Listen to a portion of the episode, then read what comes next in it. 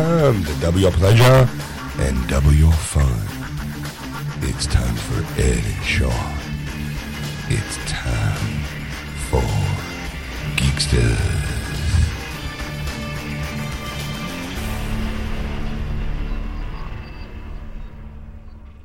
And welcome to episode 203, part two of Geeksters. I'm your host, Ed. And I am your host, the Winded Sean. Would you like to find out why, folks? I'm going to tell you why.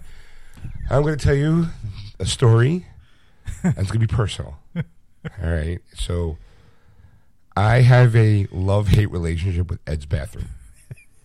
Okay.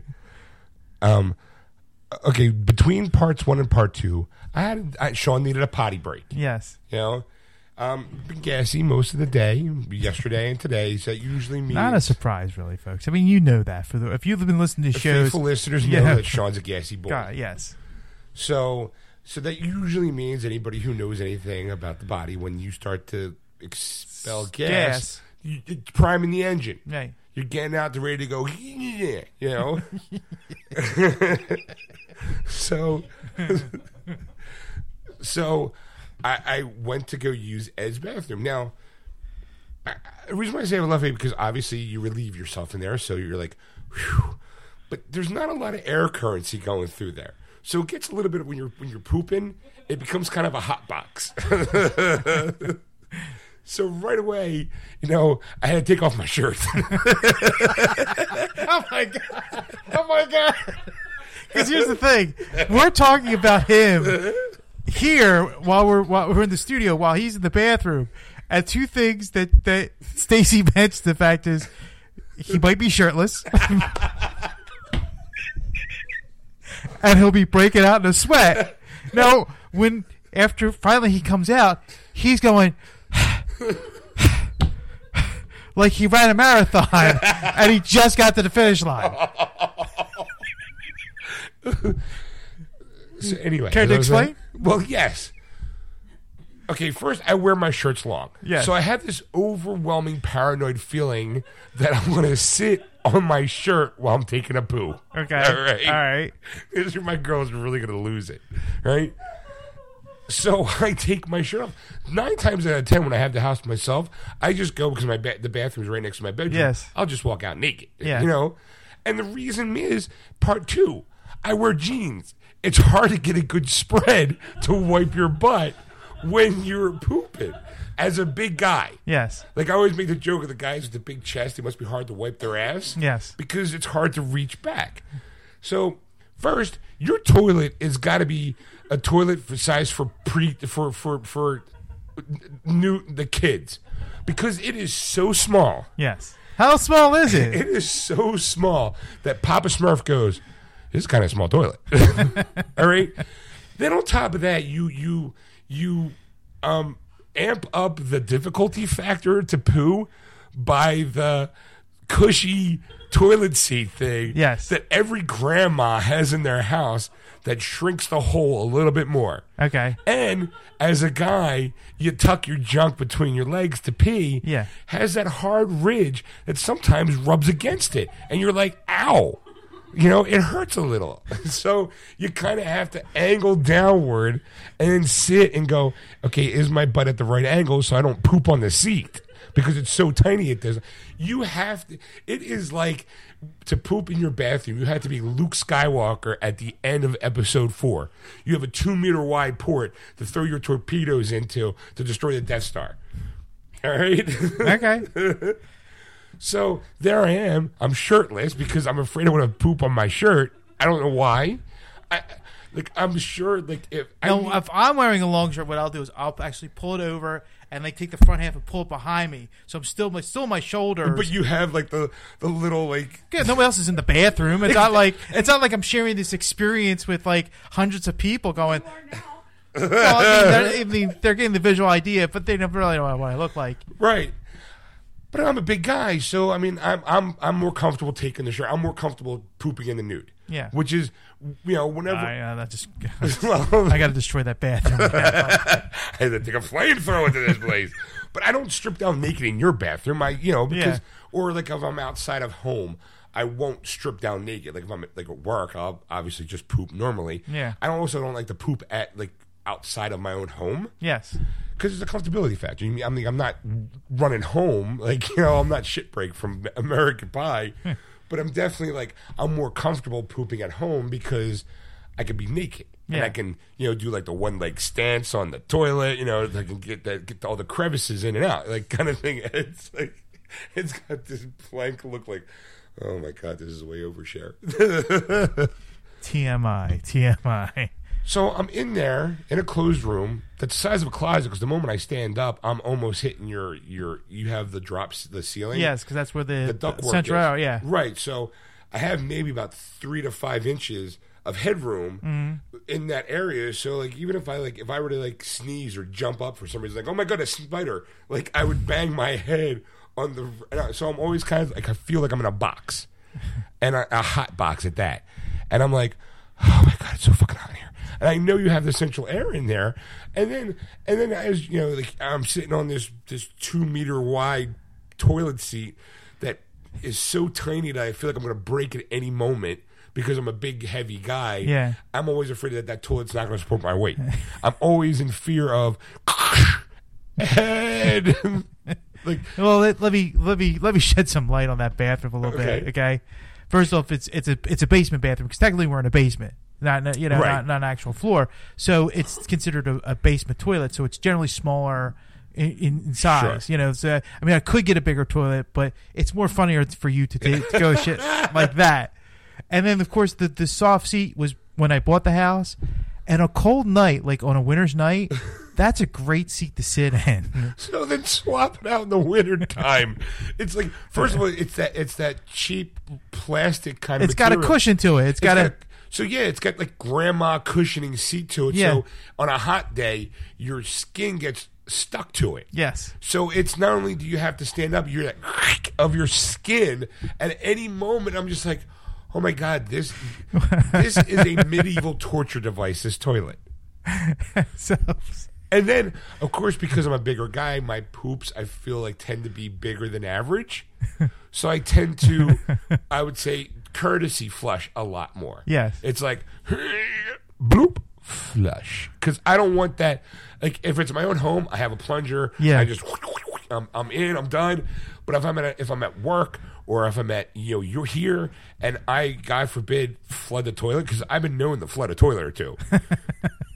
it, it just by poop alone, you know. It is. It is just. I'm just picturing you with your, your pants still around your ankles, walking out over the door. Go, dude, you got a plunger? I- it would be. and I do. So it's uh, I- if I had my phone with me, I would have just texted you, dude. Where's your plunger? Because uh, you know, danger, Will Robinson, danger. You might want to call a, a redecorator. You know. so it's like. So when I walk out, I'm like, you know, wash my hands, throw my shirt back on, but I know I'm sweating. I got the little, the little beads of sweat of just being like in a hot room. Yeah. And I'm like, and I, I really need to talk to like some somebody because like a Freudian kind of doctor because I have this over tendency to over wipe. You know, I gotta make sure everything's clean. Yeah. And I don't know where that comes from, but it, shitty underwear. Maybe as a kid. Yes. You know, so it's like I mean, I have that problem as well. I, I, I, I don't feel my body's clean enough exactly because I used used to use I used to get like those they they have those uh, wet wipes right. they for your butt, and then they're bad for your toilet. Well, there's the preparation H ones that are supposed to be good for septic tanks. They tell you to use that one. Okay. I haven't had the courage to go buy that yet because I don't know why. There's something. I bought I've because I bought the wipes, you know, Yeah. that they you know, and they say they're good for toilets. But one day we had a, a thing, and I had to get Roto-Rooter to come out and actually fix it, and you know, he said they're bad for your toilets. yeah. I that's just a conspiracy. I think it's a toilet conspiracy. well, of course, because he charged me hundred bucks for this cleaner shit that I had to p- keep uh, pouring in to Ah, clean out okay. the the uh, the pipes, and I'm like, I, my wife's like, we should, we should buy more. I'm like, it was hundred fuck, it was hundred. Hundred goddamn dollars. Exactly. So I'm like, so now I'm always like, I, I like, I know, I'm like, okay, well, I think I'm clean. Pretty sure. Like, you know, you check the toilet paper, go, okay, there's nothing there. I just have one important question. yes, Did you spray? Yes, I did. Okay, all right. Um, spiced peach, spiced pear. That was the last one I had. spiced pear. Is I have, the, to, I have to get more, so it's the last one I had in the, in the collection. It was a random. and then I know, set. I know me because I'm so super paranoid about the whole butt issue that as soon as we get done episode two, I'm going to excuse myself, go to the bathroom, and take a couple more wipes just as like a precautionary towel. All right, that's crazy. It, it, see, that's what I'm saying. That's crazy. She's looking at me like, I, I love you, baby, but that's it's it's the truth. I mean, I know I'm I'm okay, but there's still that that maybe I'm not. It's it's That's the- why the chair you're sitting on is your chair. It's not like I'm sitting in this chair naked. I've got my underwear and my pants on. But I'll be like, By I'll, contact. I'll be so paranoid that before I go to bed, I'll hop in the shower. Okay. You know, that's because I'm just that's the way I am. Because I'm just like, I, I, it's a, a super paranoid thing. Probably again goes back to my like as a kid, kid. Mm-hmm. You know, being reprimanded for having you know dirty dirty shorts after being potty trained. I think. Yeah. I think that's where Yeah. the the punishment comes in. She's chuckling over there. What are you laughing at? You know, I was scarred as a child. Now, The pain hurts. The pain's real. now I'm an over wiper. Like, Wiper. you know, I'm an over wiper. I'm a sweaty pooper. I'm like, oh my god, oh my god. I wish there was like, The look on your face that when you open that door, you're like, like, holy crap! What the hell? did you do? like gotta walk and go. The British are coming. Uh, just fall over. There's an invasion. Collapses. We're being under attack. so anyway, welcome to part two.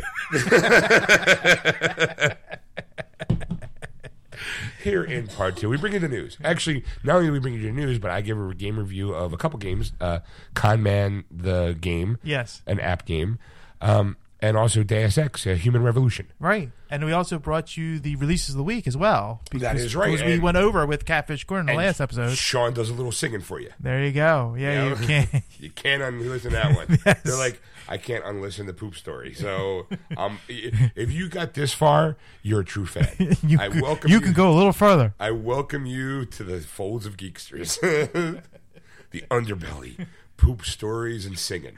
What if I can't go any further? Can I get out? no, Oh. you're stuck. So sit back and relax, and when we come back, um, I'll have a news story that we didn't talk about on the show, and I think you have one yes, as well. Yes, I do. Yes. So let's just cut. Let's just flush this down the toilet and get right to the show, and we'll see you at the end, folks. All right. And we're back. You're listening to Geeksters Live on AquanetRadio.com, iTunes Radio, and tune in. Just search Aquanet Radio on those apps. All right, Ed. So, as when we last left our faithful heroes, you were going to let us know what was coming out on Blu-ray and DVD this week. Yes, I and was. video games. Yes. All right, so what is coming out in Blu-ray and DVD and video games? Uh, The uh, Jungle Book is coming out on Blu-ray and DVD. All right, I'm in. Uh, a movie called High Rise is coming out. I don't know if it was a movie or not. Yes, it was. As Tom Hiddleston uh, is in it, so starring in it. So I kind of that's why I brought it to. Our Uh, which one was it called? Called High Rise. Okay, all right. All right. I thought it was the, the Night Manager that you were going to mention. Uh, eventually, I will. But Okay. all right. uh, Rage and Pay Pay the Ghost double feature. Uh, it's basically a, a, a Nicolas Cage double feature movie direct to DVD uh, coming out this week on DVD. Wow. Yes. All right. Uh, we also have uh, Star Wars Rebels, the complete second season, because it's coming out on Blu-ray. So Okay. I'm picking that one up. All right. uh, Arrow season four is coming out on Blu-ray and DVD. All right. I'll be picking that up. All right. Of course, he's like you said, the Night Manager season one is coming out on Blu-ray, and That's uh, him, uh, Loki, and House Yes. in a show together. I heard it was pretty good. yes, I heard a lot of good things about it. All right. Uh, Eureka Seven, the complete series, is coming out. This is a uh, Japanese anime uh, series. Uh, I always like to bring the complete series when they when they finally come out. So Okay, all coming right. out. Uh, NCIS Lo- Los Angeles season seven is coming out on DVD. Yeah, I love that show. All right. Uh, Mom, the complete third complete third season's coming out on DVD. Okay. Uh, Blunt Talk season one. With, uh, Patrick Stewart, have you seen that show? No, I have not. It is very funny. It's very very rarely. I mean, Patrick Stewart is Patrick Stewart. yes. Picard, Professor X. You know, yeah, he does the voice on American Dad, but he, to see him in a live action comedy is very funny. Very, very, very funny show. I Yes. highly recommend that one. So, all right, what else? Uh, also, uh, My Little Pony, Friendship is Magic, uh, everyone's favorite frights is coming out. Ooh, it sounds like a Halloween special. all right. Uh, the Carol Burnett, The Lost Episodes, Ultimate Collection's coming out on DVD. Okay. And Hee Haw, the complete collector's edition, is coming out on DVD. Wow, collector's edition for y'all. Let me guess. That's- Let me guess. It's uh, what do you call it? A bale of hay, and you open up the bale of hay, and it pops up out that way. I looked at the box set; it's not uh, as, as glamorous as you think. it is. Damn. Uh, and that's all I have for uh, movies and TVs. Or any honorable mentions? I Like- do have an honorable mention. It's Oh. one of my favorite movies. I've been waiting for. It's the first time coming out on Blu-ray, so I'm definitely picking this one up. It's called The Commitment. It's um, the first time on Blu-ray. Now, for those of you who don't know this one, it was technically like a, I wouldn't say a foreign film in a way, but it was it was Eng- England, and it's about. Um, I'll give you the synopsis. Uh, Jimmy Rabbitte's known as the world's greatest band manager. Now he just needs a band. Auditioning everyone he can find, Jimmy gathers 10 of the most talented, least experienced musicians from the rough streets and the working class of Dublin, Ireland, with a plan to launch the best soul band to ever take the stage. Sparked by fine performances by, the, by its young cast, The Commitments is a loving tribute to the fire and passion of the greatest soul standards. Mustang Sally, In the Midnight Hour, Chain of Fools, and many, many more from Oscar nominated director Alan Parker, who did Mississippi Burning and Pink Pink Floyd The Wall of Fame. Now, it's um, a 25th anniversary movie. So it's going to have uh, 25 years later, new interview with Alan Parker and cast, audio commentary with the director, four behind the scenes features, a music video, um, and uh, now for for me the uh, let me see if I'm gonna I'm gonna this was the big hit that that came out of the movie. Okay. It obviously is a remake. Uh, um, it's Try a Little Tenderness. Okay. I And, guess uh, it's an older song that uh, was. Uh, Yes. Okay. Uh, try a little tenderness commitments because it's uh, let's see. I'm just gonna. No, it's ad. It's an ad. Hit that first. Let the ad go by. I had to figure out which, which, which I forget which one it was. That's why I usually control that one. um, yeah, it's it's it's with the, the kind of the joke is the guy who sings the song isn't really attractive, but he's got this great, great voice, and it's uh, and the whole thing is they they respect. I, I want to say it's um, it's an old old song. Okay. Oh, she may be weary, You remember the song, don't you? Mm-hmm. and young girls they do get weary. It's a great movie, and this I love the song. wearing that same Mo shaggy dress. Little piano. What should you do? I don't know. Try a little tender.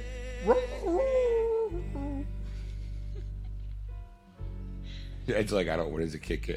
It kicks in right about now. You No, actually, I'm wondering when you're going to stop singing. This is my pick of the week because it's, it's a really good movie too. It's got great music. The soundtrack sold like it sold so much they actually did a volume one and volume two of the soundtrack because of all the music in it. Especially if you're an old, you know, soul kind of guy. Like, believe it or not, I do like the classic soul musics, mm-hmm. musicals, musics, the songs. Hey, That's all you got to do. This was for you. See, now It's not it's not just sentimental. just.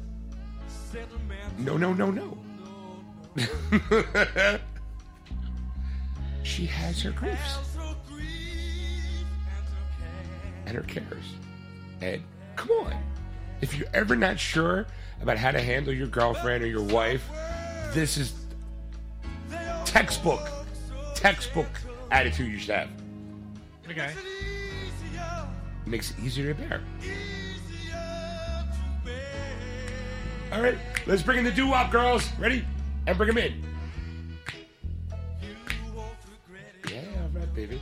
Young girls, they never forget it, man.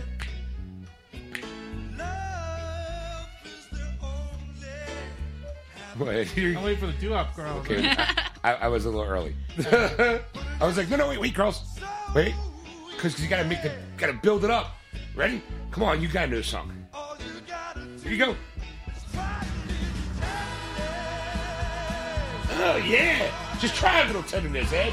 Come on, just give it to me. You gotta squeeze her, please her, never tease her. Uh, uh. Yeah, you got to, you got to choose a tenderness. gotta sing it with feeling and with passion. Never leave her. you got to, gotta try a little tenderness. it's it's bleeding from the ears now. yeah. Woo. Wait, oh, uh, let's, let's rock it up a little bit. Yeah. All right. I'll just fade that to black then. Ed's not into the classics. No, I'm into the classics. It's just not. That's not the way I do it. the way you do it. All right. That is my pick of the week. So there you go. Anything else? Ed? Uh, we can move on to video games. Let's move on to video games. All right.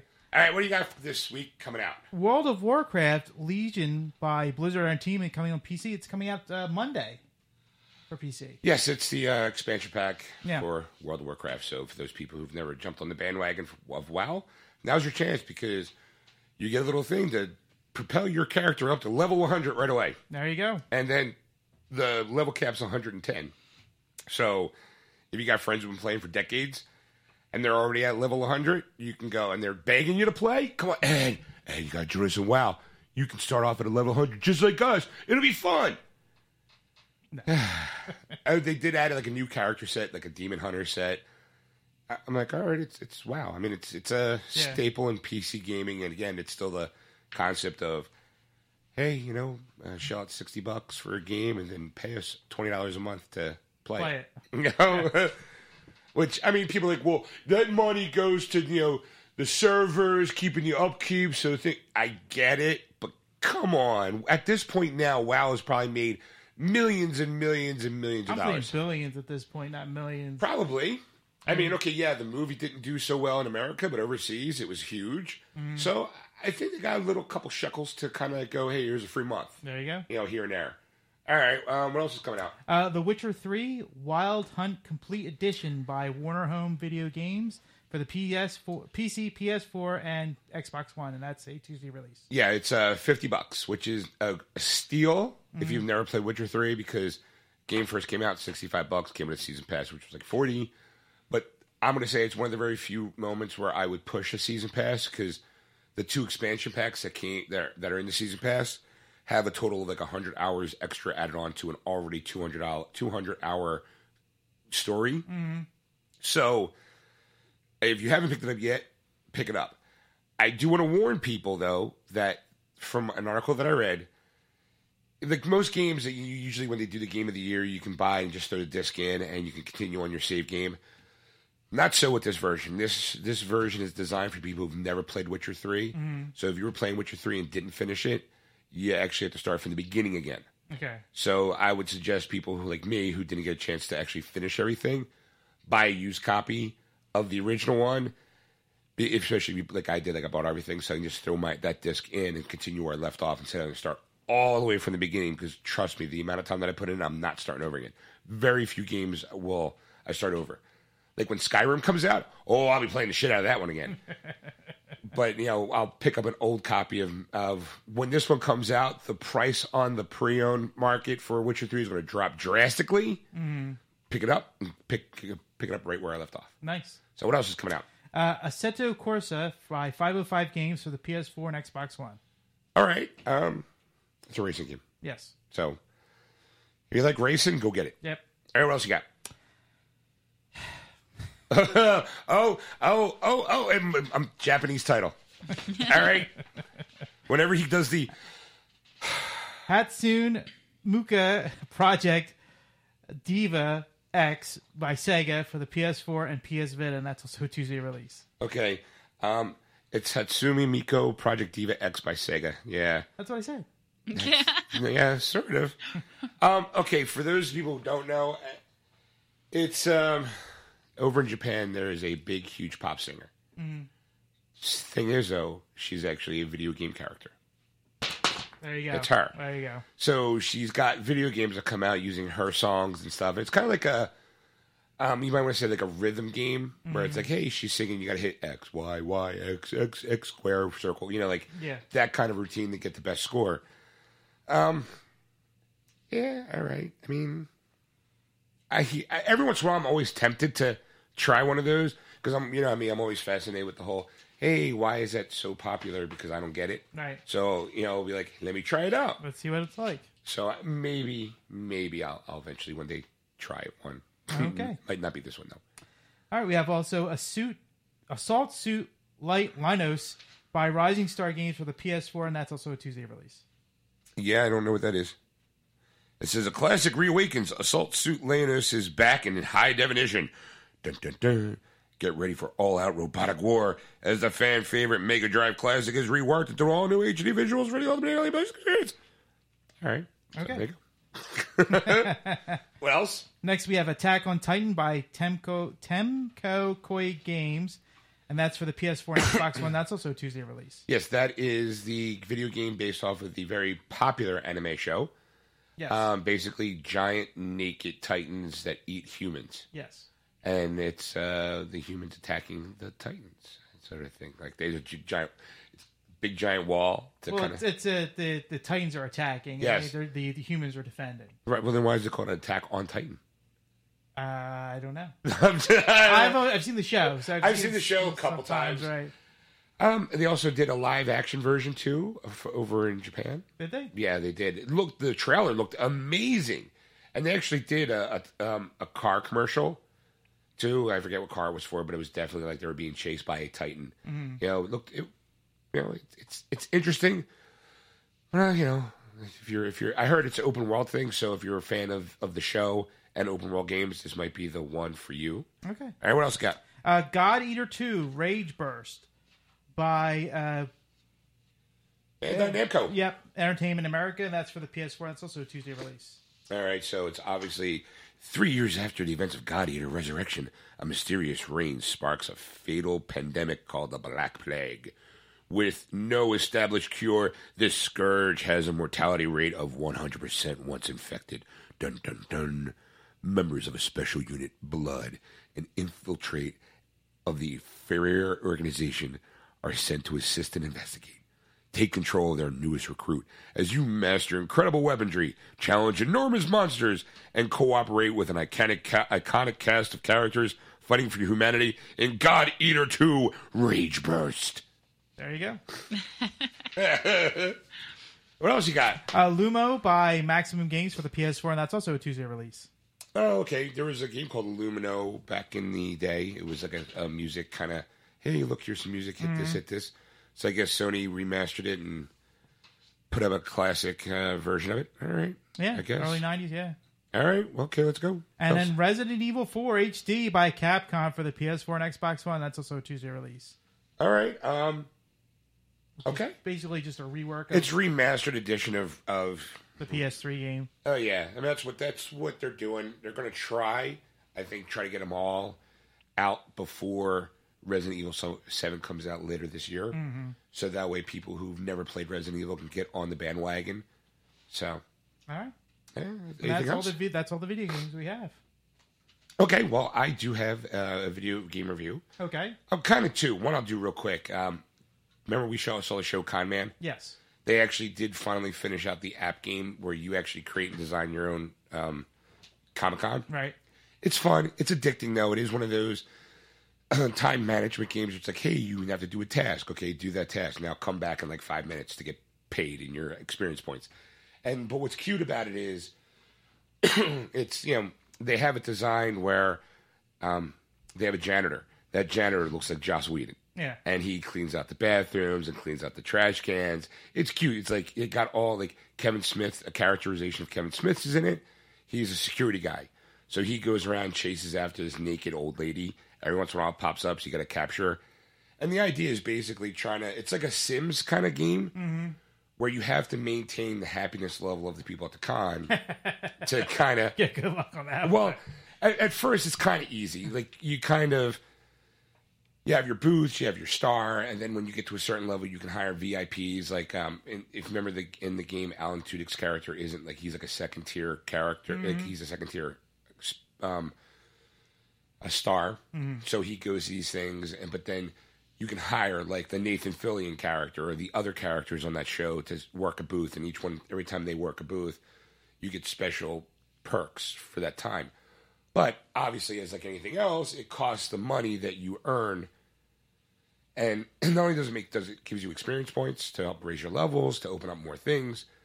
Then there's cash that you can do to buy the decorations, but then there's these golden comic books that you have to earn okay. Through you know various like when you complete a mission. Hey, here's a golden comic book, and then the golden comic books can be used to help speed up the process. Like let's say I have like four trash cans and they're all full.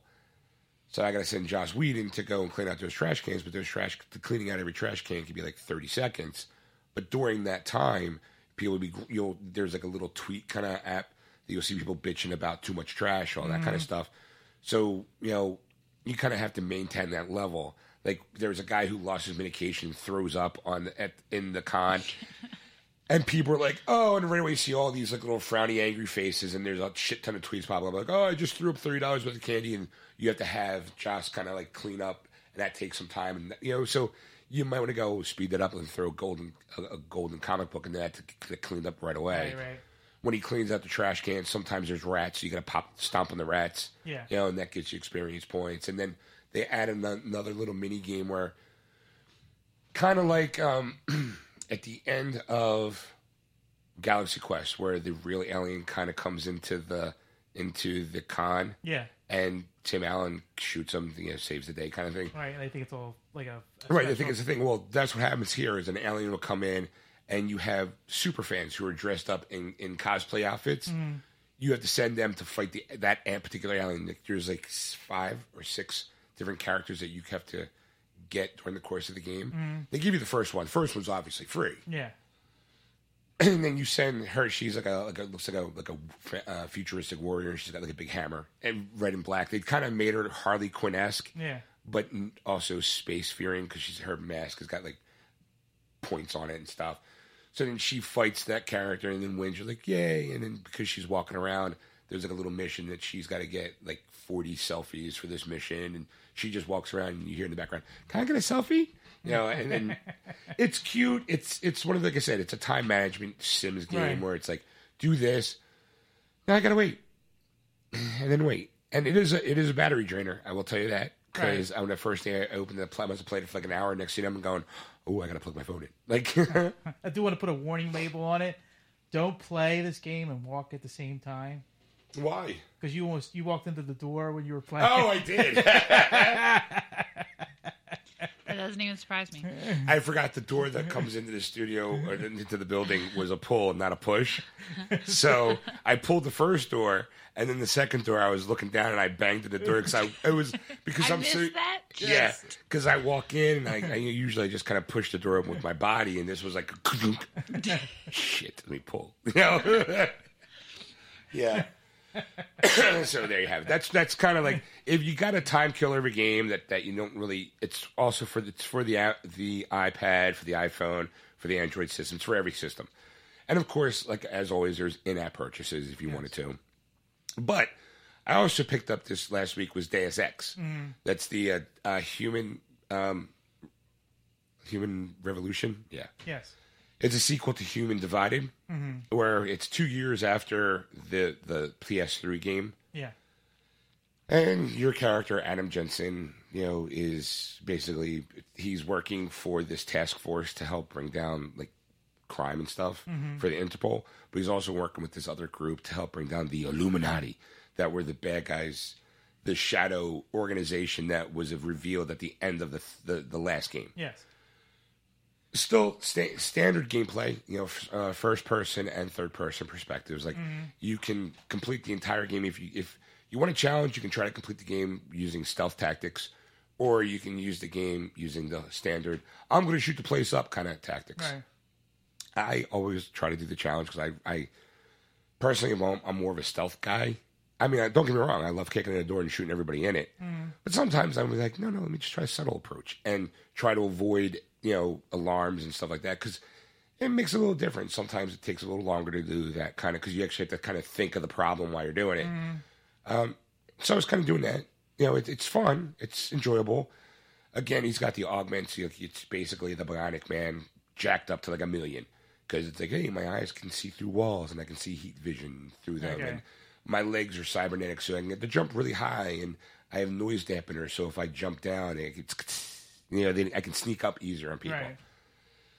Then you know he's got a, an array of weapons. You know, like when you start off, if you pick the stealth, you get a you can either be up close and personal or from a distance. I'm a distance kind of guy, mm. so I got a trank sniper rifle. So everything's going bam, no bam. It's more like and he's asleep. You know, and it's and and then you know during the course in you have those weapons and or if you decide to combat then you can get like a either probably a sniper rifle or a riot gun. I don't know. Um it's fun. You get obviously decisions. It's quest based so like hey you can go over here but then there's some side missions that you can do to help um, round out your character because the more experience points you get every time you get a new level you get a, a praxis module which helps you level up your your skill tree of augments. Okay.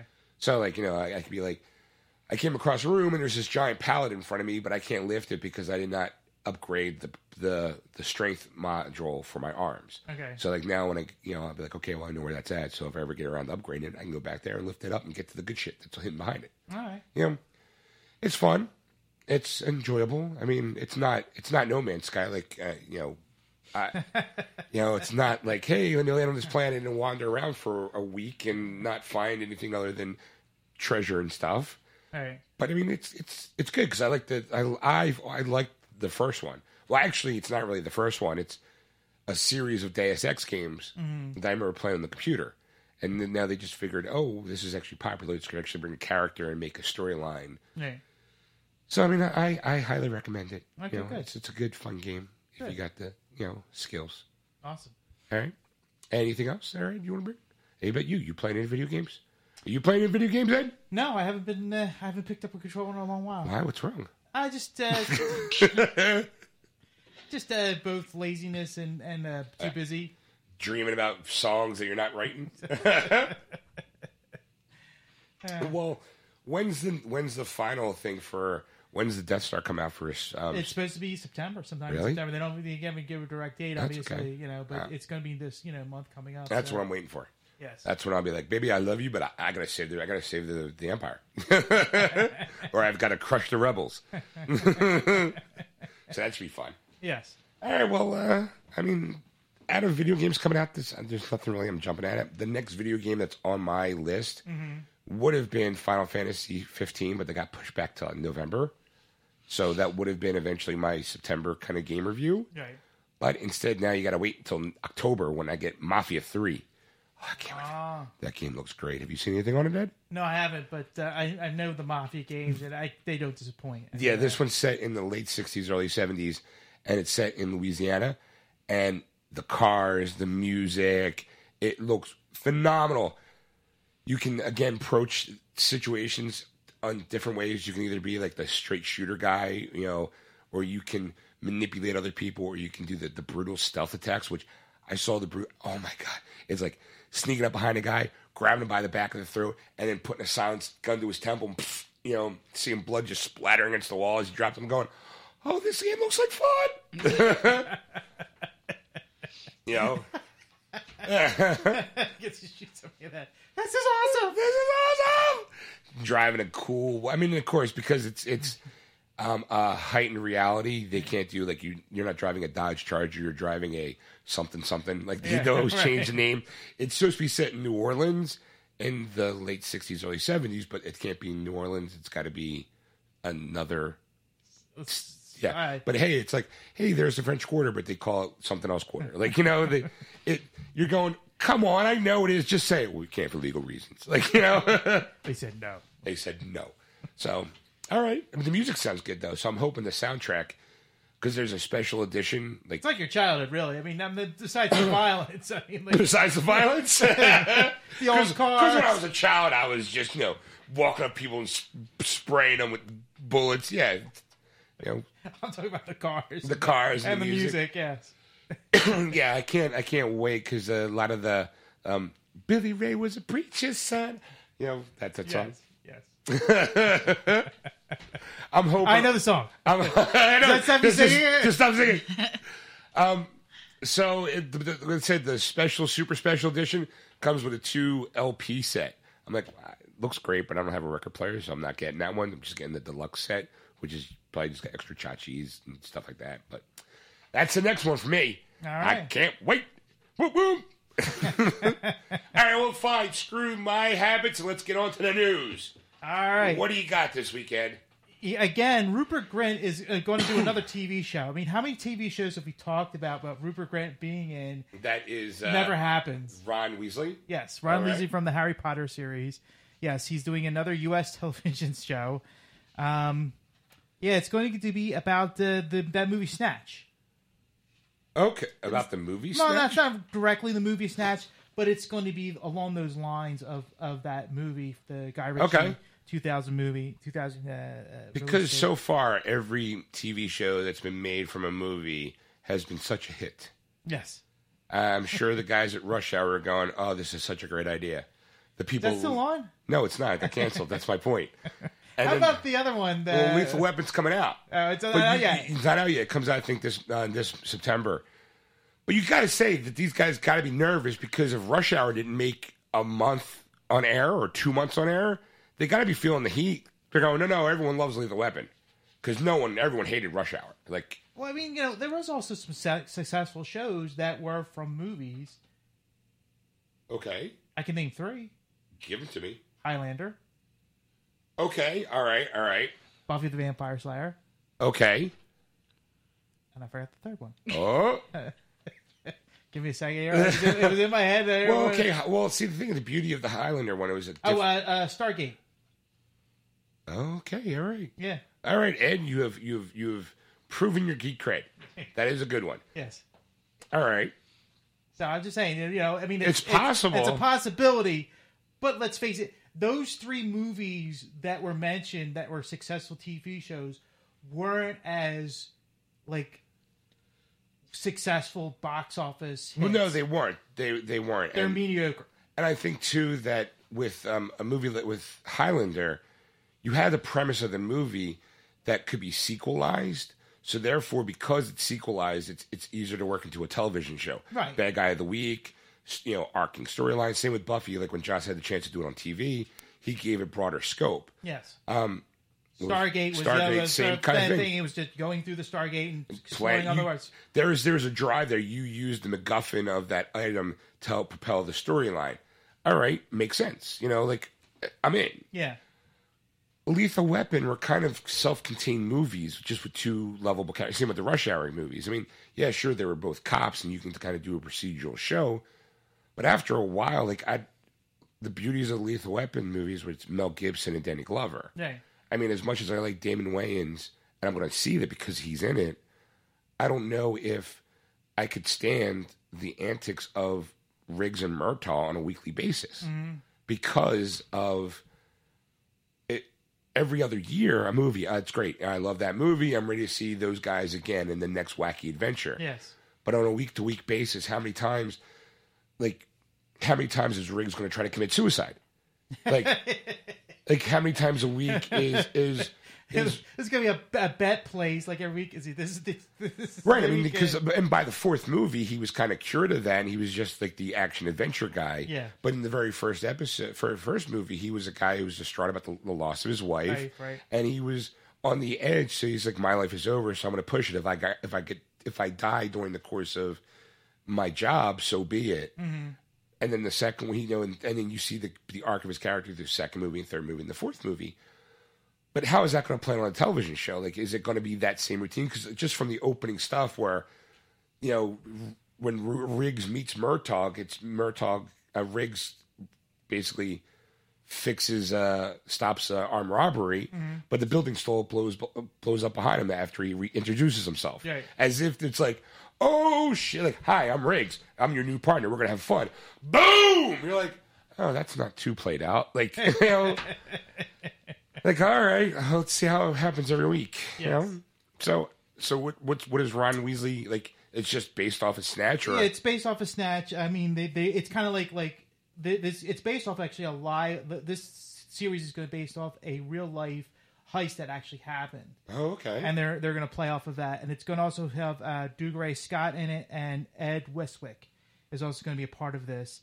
Um, and basically, it's just like it's going to be a heist series, basically, and it's, and it's not. It's going to be like planned out. It's not like there's going to be a heist of the week and Oh, so well, like I let's le- leverage like there's a heist a week, but so this one's like, hey, we're gonna do this heist, and, and next episode is this is how we're gonna get into the this. Right, they come up and with next plan, episode's and gonna be you know, uh, okay, is we need this. Yeah, so like uh, we need a cast of people, and here's you know, Every week it'd be like, hey, we need the wacky card guy, Yes. and uh, all right, I don't see it really doing really well. And like I said, I haven't seen anything Rupert Grint in, in America has done anything successful besides Harry Potter. So Uh, you know what though? But maybe he can like again. I think maybe these people just want to try. Like I honestly don't think Rupert needs to actually work. I'm sure he's got that fuck you Harry Potter movie money Yes. movie money movie money. Well, maybe. I, I think though, like even if you're in, because I think as Magi's in his twenties at this point, Um, probably late twenties, late twenties. maybe. So it's like something like like you you want to kind of have a career. You know, you just don't want to do these Harry Potter movies because when's up? What when the what would you do if if you were out of the limelight? Because after so much time of Harry Potter disappearing, you know, now we're gonna have a Sure. new movie which he's not going to be in. How far is this going to go? Like how like. He, you're going to see him end up in Comic Con, you know, like or, you know, Wizard World. You know, he's going to do the tour, you know, and and and schlub with uh, uh, Virgil from the and the Hulk, Lou Ferrigno, the three of them are going to be in a booth together signing autographs. Oh, he was born in 1988. So, quick, do math. 27. Thank you. yeah, yeah, late So- 20s, Maybe 28, depending on when his birthday is. August. So He's he it's just August 24th. Yeah. So he just turned 28. There you go. well, um, you know, as I heard it once before, uh, and I've repeated it many times on the show, relevancy is a hell of a drug. Like, I mean, do you want to fade into the distance, or you want to give your face out there? It just depends on on your choices, I guess. Yeah, I mean, I'm not saying he's a bad actor. I'm sure he's going to do No. very well in a lot of different things that he would try.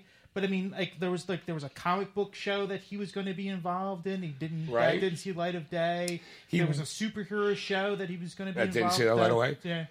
He also was just recently in a movie with the guy Ron Perlman um, about the they couldn't they wanted to try to get um, and they okay the story goes for those people who believe that we didn't land on the moon there was a story that NASA tried the government tried to hire um, not Roman Pulaski but the other guy um, oh god why can't I think of fuck it's killing me um, he was in Moonwalkers that's the name of the movie the plot of the movie. After failing to locate the legendary Stanley Kubrick, an unstable CIA agent must instead team up with a seedy rock band manager to develop the biggest con of all time, staging the moon landing. Okay. So it's got Ron Perlman and Rupert Grint. Or Rupert Grint is the seedy rock band manager, and Ron Perlman is the CIA guy. okay. The trailer looked funny, and I think it's on Netflix, so I'm probably going to want to watch it. We might have to watch it because I know you like uh, Ron Perlman. Sure.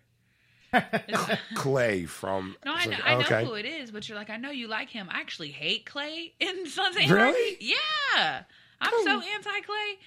So I'm like, I mean, I know who he is. Well, you like the actor, don't you? I don't think she does. I think we had a conversation where Yeah. she, Yeah. she wasn't too thrilled about Ron Perlman. All right. Okay. Thank you, yeah, Ed, for remembering a conversation that we had. All right. You like Harry Harry Potter movies, right? I mean, yeah, Harry's okay. It, oh, it's not that I dislike Harry Potter. Right. The books definitely weren't my thing, only because I was worried about other stuff. But um, one of my childhood best friends loved Harry Potter. Was like the Harry Potter fan of everyone that I knew. Um, so she would constantly talk my ears off about. and She's unfortunately passed away, but she would constantly talk about Harry Potter and talk my ear off and blah blah blah blah. I have a tattoo for her, and at one point in time, I was thinking about redoing the tattoo that I had. So because I don't feel like reading all the books, I was like, well, I'm just gonna watch all the movies. So it took me, I don't know, probably like two weeks to actually want to sit down and like watch all the movies in order. So I've mm-hmm. seen them all. I know everything that happens. I think I was too late on Harry Potter. You know, like because I didn't fall in love with it when it was like at its peak. Now I'm just kind of like, huh, it's Harry Potter. I like it, but like it's not, it's not my thing. You know, so I mean, sure, if you want to watch this movie on Netflix and blame it on me, quote unquote, liking Ron Perlman and Harry Potter, we can do that. No, no, it wasn't blaming on you. It was trying to bring you into something that I'm like, well, you kind of, because it's hard to find things that you'd be excited about the same way I am. Just tell me that you're excited, and I'll be excited. All right, okay. Baby, I'm excited to see Moonwalker. Let's go see that movie. We're watching it. All right, all right. Okay, what else you got in the article? All right. Well, uh, uh, Sarah Paulson. She is joining the cast of Ocean's Eight or Ocean's Ocho. Who's Sarah Paulson? She was in American Horror Story and American Crime Story, and she's the eighth cast member to join the Ocean's Eight or AKA Ocean's Ocho cast. Why do they have to make it? Why? Why do they have to go? uh, You know, Ocean's Ocho. I Is that to bring in the diverse diversity crowd? I don't know. This is, of course, the female version of Right, Ocean's Eleven, right? And of course, it's going. to... so what, uh, right away, you're telling me that they couldn't find 11 lead actresses. Well, she joins the cast of Sandra Bullock, Cate Blanchett, R- Rihanna, Anne Hathaway, Helen Bonham Carter, Mindy Kaling, and Awkwafina. Awkwafina. That's the name. So it doesn't sound like there's any Latin American actor in that. So why again say Ocho? I don't know. That's what, that's what the article says. I'm right. just All right. just reading So the they, copy. ra- they rounded out the eight. They round the eight. yes. Good for them. Uh, of course, it's going to be directed by uh, Gary Ross, who did Free State of Jones and Hunger Games. Okay. and uh, he was also a producer film and uh, it's going to of course be in coordination to george clooney uh, films uh, uh, production company Well, yeah, George Clooney's got his own production company. uh, Belt Bullock's going to play Danny Ocean's ex-con sister. That's how they're going to tie it in. Yes. So they're hoping this movie takes off, so they can do like Oceans. Like I say, there was Oceans Eleven and the Oceans Eight, so they can do an Oceans Nineteen movie where it's all of them together in a movie. like, I, Well, as they get it's like the Avengers Eight, of. eight- Oceans eight, nine, and ten, and then of course it'll be uh, Oceans twenty. Well, there's three. yeah, Oceans, yeah, 11. Oceans 11, 12, and thirteen Yes. actually, and then Oceans Eight. So that would be Oceans Twenty One. Yeah, Yeah. I mean, they do it. They do a trilogy of movies. Yeah, Right. Oh, I always have to bring another what, cast. what we'll do is we'll do like Oceans 8, 9, and 10, right? And then we'll have 10 end where hypothetically Oceans 11 would start. And then that way you can have Oceans 8 through 13 all be to- tied together in one Oceans universe. And then have Oceans 14 where they all join up to do something wacky. Yes. It'll be the Avengers of the Oceans movies. Well, the, the shooting will begin and uh, expected to begin this October in New York, and Olivia Milch and of course Gary Ross co- co-wrote the screenplay together, so that's what they're doing.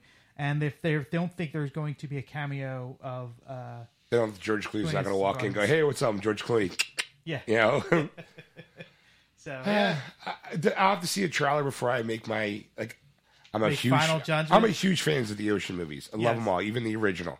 So I mean, the original being the Ocean's Eleven with Sammy Davis Jr. and uh, Frank Sinatra. right. I um, love all the ocean. I love a good heist film TV show. So I'm gonna have to wait to see the trailer because I'm I my fear is the Ghostbusters backlash. Because let's face it, we talked about in the show before that Ghostbusters, the female version of Ghostbusters, has lost has supposedly lost almost hundred million dollars for Sony. Yes. So there's got to be some sort of a animosity there if they're going to do an all females oceans movie. I don't. I really don't see that because this is not really comedy based as much. I mean, like there is some humor in the oceans Sure. movies with uh, Clooney, Yeah. but I mean it's more of a heist epic. So I mean that's the kind of thing I think they're going to do, and I think they could pull that off with the cast that they I have. I'm, you know, I like Sandra Bullock. Uh, the rest of the cast, I'm like okay with, but I don't know. I got, like I said, I got to see a trailer. I, I do, th- you know. I mean they're going to have to wow me. I'm not. I'm not saying like, oh, I'm going to see this movie without even Right. seeing a trailer. I'd be like, if I see it and go, ooh, you know, that doesn't look like tempting at all, then I'm you know going to pass. But Right. uh, definitely though, it's it's piqued my interest. Let's put it that way. All right. What else you got there, Ed? Uh, The Rock. He is in the Fast and Furious uh, movies now, as, Yes. as you know. Yes, I do. It's the only reason why I watch his movies now. But you know, he wasn't the original uh, consideration for that part. Who was it? It was. Um, you might want to highlight that first. I did highlight, it. I highlighted too much on this one. Uh, Tommy Lee Jones was the uh, the uh, action. okay, I can see the idea of why Tommy Lee Jones would be asked to be the character because he is um, um, more of a military kind of guy. well, they, they like they based it off of his from um, The Fugitive guy? Fugitive, right? Exactly. Makes sense. I, I, again, that's the first thing I thought of when you said it was going to be him. I'm like, all right, kind of reminds me of his, you know, f- fugitive role that they spun a movie off into that, you know, his character. But I mean, let's face it, Tommy Lee Jones really doesn't do action movies. You know what I mean? Not anymore, really. Right. I've, yeah, but I don't remember him really doing like high explosive, spy explosive. There was action. one actually. There was one movie I saw on cable, and I don't remember this. Movie I don't remember what it is. But I know. I mean, like I never This was seen a it before. fever dream. No, I, I actually saw it on cable, and it, I don't know the remember the name of the title, but it had um, fuck. I knew I knew as, as soon as I I got to look this up. So talks amongst yourselves, kids. Okay, here. well, I, I have IMDb up, and I'm Alright. looking at his his. uh Let's see, let's see. There's the Fugitive, Thrill of the Chase. That was a short. Um, Men in Black Three, which is more of a comedy action, and he was more of Will Smith's straight man. So, um, Well, this one he played a bad guy in, and it was it was basically like like uh, uh, Irish, uh, you know, uh, uh, the uh, not mafia, the the Irish resistance. Uh, you know uh, that that's I forget the IRA is called, and uh, basically, uh, I can't. I want to know the other actor's name that that's in this because it's it's one of those it's one of those actors that I I know of, and I can't think of the name like right off the top of my head. It bothers the crap out of me. So I got to find him real quick here so I can. Uh... it, wasn't Jeff Bridges, was it? Yes, it was. That's the one. There he is. Ah, Yes. Jeff- Okay. Jeff, Bridges was was the star. He was uh, like this cop who was part of the former MRR IRA team, but he became a cop in Boston. okay. And then Tommy Lee Jones is set as a serial bomb uh, uh, uh, explosives uh, in in in Boston. So Tommy Lee Jones has to track him down, but doesn't realize it's him until the very end of the movie, where he finds his hideout and then you know realizes it, and then you know they they fought fight to the end, and it's it was a really bizarre movie. I think it was like '80s. It looks like maybe. uh, Maybe early '90s. It was. It was one of those movies that's like I've never heard of it. I saw it. and I'm like, on TV because it was something else when it flipped it on the you know the you know Comcast. That's why it was Blown Away is what blown away. called. That's yes. It's an Irish bomber escapes from prison and targets a member of the Boston Bomb Squad. It, but again, I wouldn't actually say it was an action movie. It was more of a like a thriller because it's not like Tommy Lee Jones is running through a hail of bullets and kind of going There was a- "Yippee there- ki motherfucker!" There you was, know. a, there was some good fight scenes in with Tommy Lee Jones in it with the uh, uh, ba- gun battles and then uh, fist fights and you know. I remember Of, seeing that in the theaters. did you? Yeah, that and then the other because Jeff Bridges, I think it was Jeff Bridges also played in another movie with, um, what's Tim his- Robbins? Tim Robbins. Yes. where it was basically felt like the same kind of movie with him in I. I had one I did see in the theaters and I wish I didn't. um, it was called Mulholland Drive or something like that or no, not Mulholland, Drive, but you, I think there is a drive in it. Drive, yeah, some kind of. Um, 'cause it's the street that they. Abington, Arlington Road. Arlington Road. I know it was a street. There was it was a street name. It was something. yeah, in Arlington Road, it is a a man begins to suspect his neighbors are not what they appear, and their secrets could be deadly. Yeah, he winds up being like a homegrown terrorist of some sort, but Yes. it's still again bombs were involved, so it felt like, and that was in '99, Yes. and so it felt like Jeff Bridges was just like he was the the guy cop that you went to when there was a bomb guy around. Yes. All right, I mean, okay, so The Rock got the role. yes. good for him. Yes, apparently a woman named uh, Jan Kelly said, "I would love to see the two work together on screen, being Vin Diesel and The Rock. with The Rock." Yes, so that's how it kind of came to be. Who Jan Kelly is, I don't know, but apparently somebody she made that statement, and they go, "Hey, let's do that. Let's get The Rock." Well, and this." nowadays it's, it's kind of like an idea of hey, you can say if you have enough pull, if you know the right person, go. You know what it would be cool? I'd like to see The Rock take on Vin Diesel, and someone goes, "I think we make that happen. Let's go. Let's go ask him." Like now, how many times have someone said, "Hey, I would like to play this person," and next thing you know, the odds of them becoming that person is you're like, "That's great casting," because they they're eager about the role. Well, you know, speaking of that, I, I do have an article. Get out of here! That's really? kind of like along those Wow. lines. I, I, I thought this was kind of funny, so I, I, I brought it, and let me find it real quick here. Since I accidentally segued into it. yes, All here it right. is. Here it is. There it goes. Uh, Deadpool two. You Yes. know, there's a lot of talk of who characters, what, who are going to be in it, and that right. kind of thing. They, they, yeah, they wanted uh, and Cable. one, one of the ones was actually Domino, who is the love interest of of uh, Deadpool in the comics, Okay. and who was going to play it. right. And apparently, this woman Mackenzie Phillips was up for the role. okay. And Mackenzie Phillips, to people who don't know who she is, which I, I think you probably don't, because thing she's on a show called, on AMC called uh, *Halt and Catch Fire*. It's about the uh, early '80s uh, uh, computer wars. right. Yeah, you mentioned it on the show Yes. a couple times to me. I have yet to. It's now on Netflix, so I haven't really decided to watch it yet. Go Yes, and the the season three is actually started right now. This is the last week. So anyway, um, she they thought she would be the perfect role. So they sat down with her in, in an interview. I think uh, uh, one of the one of the magazines. Yeah, I don't- whatever. I don't. It doesn't really matter. and uh, she says, uh, you know, I, I, I no, I've never been approached. Um, it sounds very interesting, but nobody's nobody's contacted me. Nobody has. You know, yet to say, you know, like, you know, come for an audition or you know, Right. talk to me about it. So the rumors that you hear are not true. It's just you know, it's Well, all that's made ki- up. that's kind of it sounds like it's the rumor of uh, the for Spider-Man: Homecoming. Now, again, I are two conflicting stories. One, the girl playing Mary Jane. Yes. they made a big stink about because she's African American, but and like it was like one site mentioned it, and the reason why they thought she was Mary Jane is because she dresses frumpy in the scenes that they had, which I couldn't understand. Why would that? How could you spin that into Mary Jane?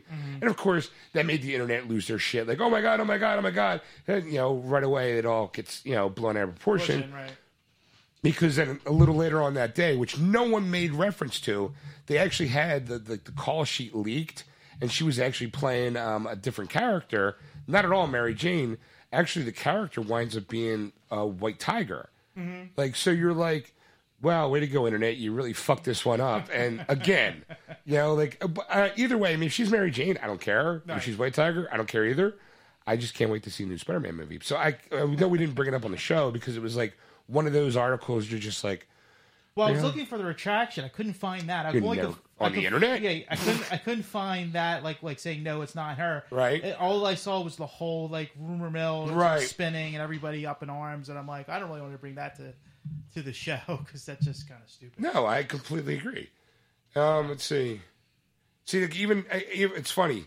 Uh, IMDb has her. It's Zendaya has her uh, listed as Mary Jane Watson. you know, but it's in it's in like black. Like you can't click on it. Yes. I guess. Eh, all right. I mean, whatever. I, I honestly, I have no, no, no, no care about it whatsoever. Anyway, go ahead. Well, uh, you know, Supergirl, you you became a fan of that show. You've talked Yes, about it I a am lot a a few, a few times, and uh, as we all know, it's moving to the CW this uh, this, This- fall. this fall, yes, yeah. and they're saying one character is going to get more showtime than other characters. Oh, please be Ally McBeal. Please be Ally McBeal. Please be Ally McBeal. Who is it? No, it's not Ally McBeal. Shit. It's Martian Manhunter. Okay, you know what? All right, I, I'm okay with that because he's actually a really good character on the show. Okay. Like I remember, um, there was a while back with David S. Goyer, that douchebag of a writer. he's kind of hit or miss at writing stuff. Yes. he basically slammed about like Justice League not having Martian Manhunter, and he's like, "What are you going to do with him? Because he's a nobody character." Blah blah blah. Like really slamming that, and then it was also the same interview that he slammed She-Hulk, saying that she was just designed to be a sex object for the Hulk, completely not knowing his background, considering that she's the Hulk's cousin. Right. But like whatever.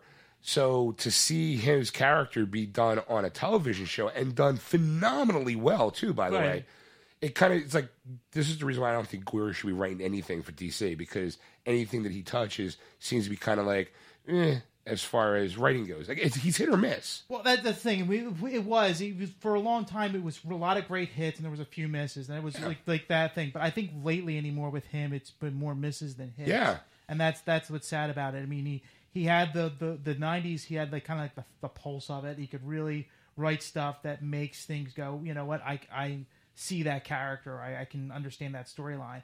But lately, it's been like ooh, kind of Like cheesing okay, out a little bit here. I, I do have here you go. Here's here's a list of his hit and misses. Ready? Um, okay, first he kind of I'm going to say Dark City. He did the screenplay for. okay, That's a, a cult classic of a hit. I Then he follows it up with Nick Fury, Agent of Shield. That's the TV show. right. Then it was Blade. I would say Blade was a good movie, Movie, for its time. right. Then followed Freaky Link, Zigzag. He wrote Blade 2 and Blade Trinity, which weren't the best of the series. Um, then he did Puppet Master versus Demonic Toys.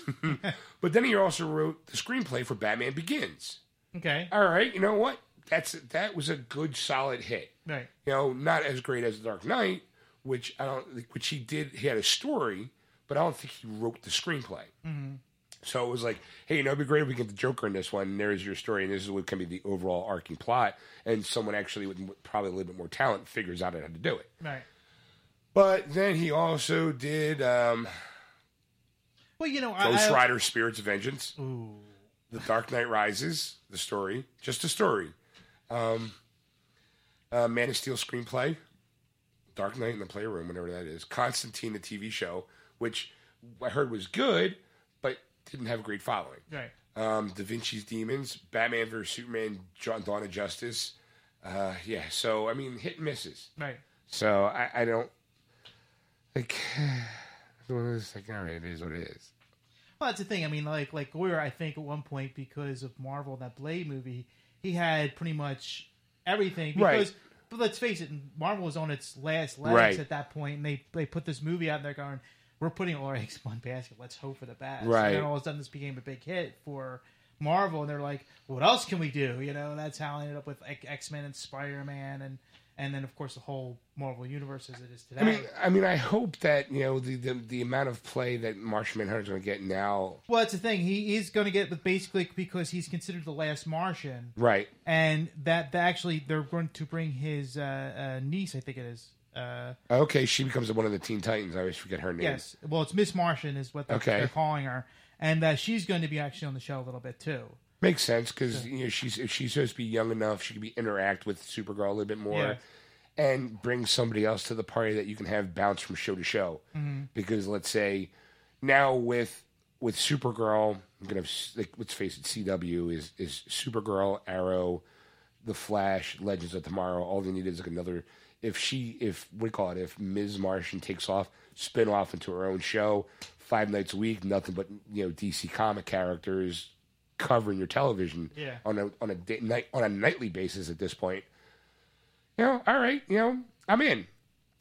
As long as they handle her character, and I think her character from what I remember from the Teen Titans, the Young Justice show, mm-hmm. she was complex and she was, you know, it was a good character. So Yeah, I mean they're they're also going they're going to kind of deal with the fact that like he he was always considered he could thought he was the last one. Right. Of course, now he's not, and now he's got to deal with that. Like the right, like, like oh shit, I thought I was special. Now I'm not because there's two of us, and she happens to be my niece.